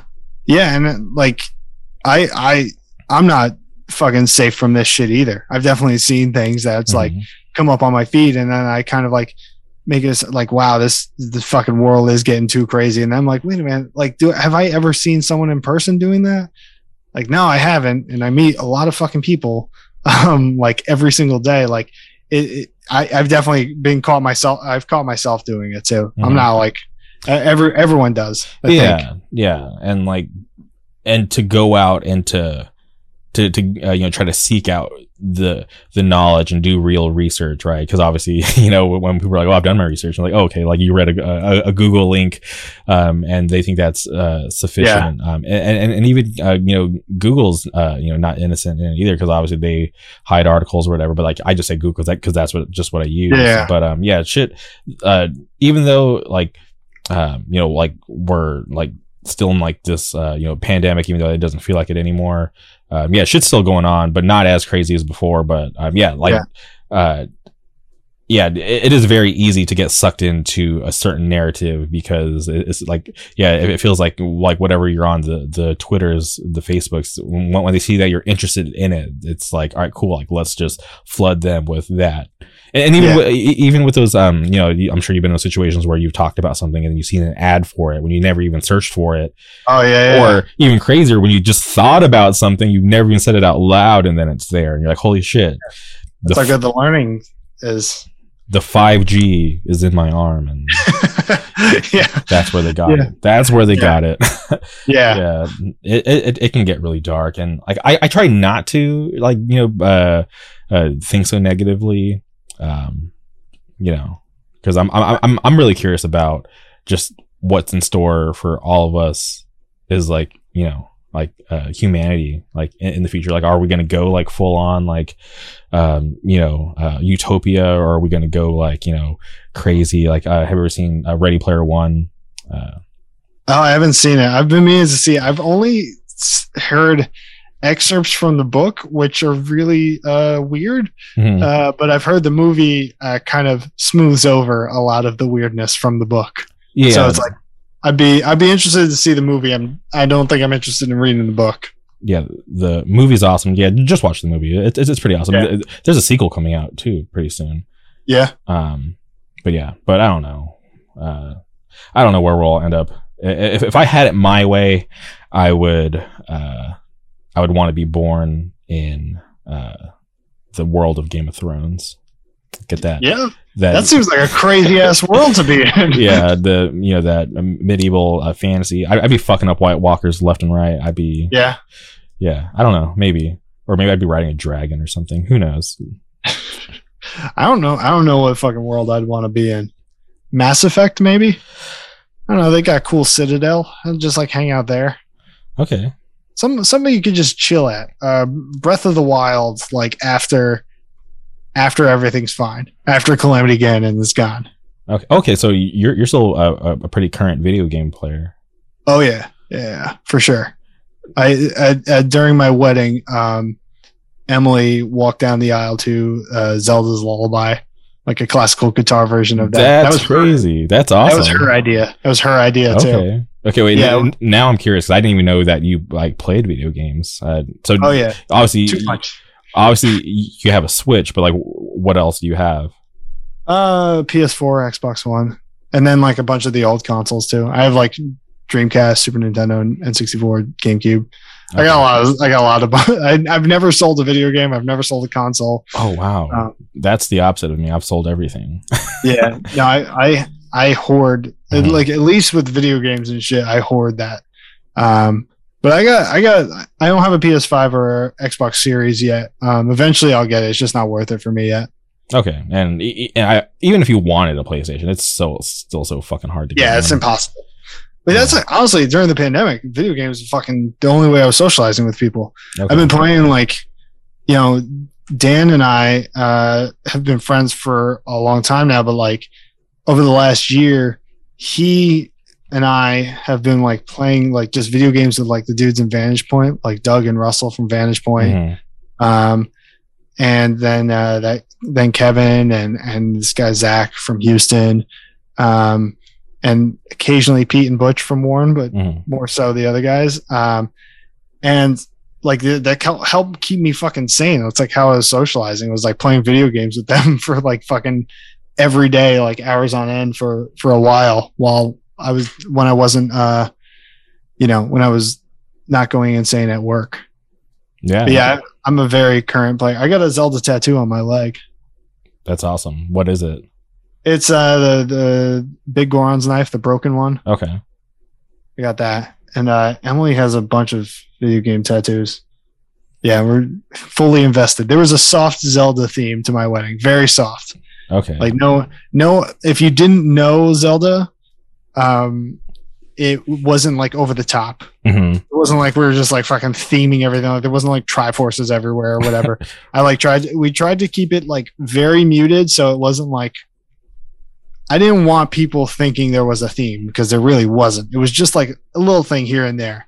Like the music when when uh, walking down the aisle and stuff was was covers like classical guitar and classical piano covers of uh, stuff. And then like on the invitations we had like the font, like the Zelda fonts.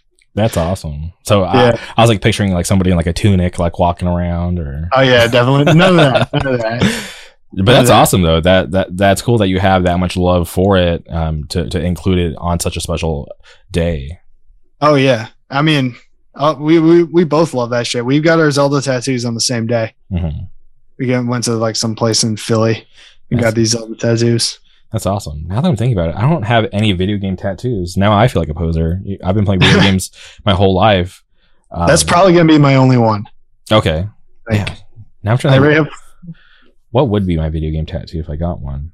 I think it'd have to be like either Street Fighter or Final Fantasy related because those are like, or maybe Resident Evil. Those are like the three games that I loved as like a kid and I still play to this day.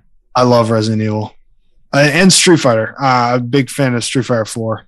Yo, Um, for everybody watching on video, this is this is what we get down on right here. oh shit! We- oh, so you're you're like a player player. Like you you you play Street Fighter yeah, for sure. yeah. This is no joke.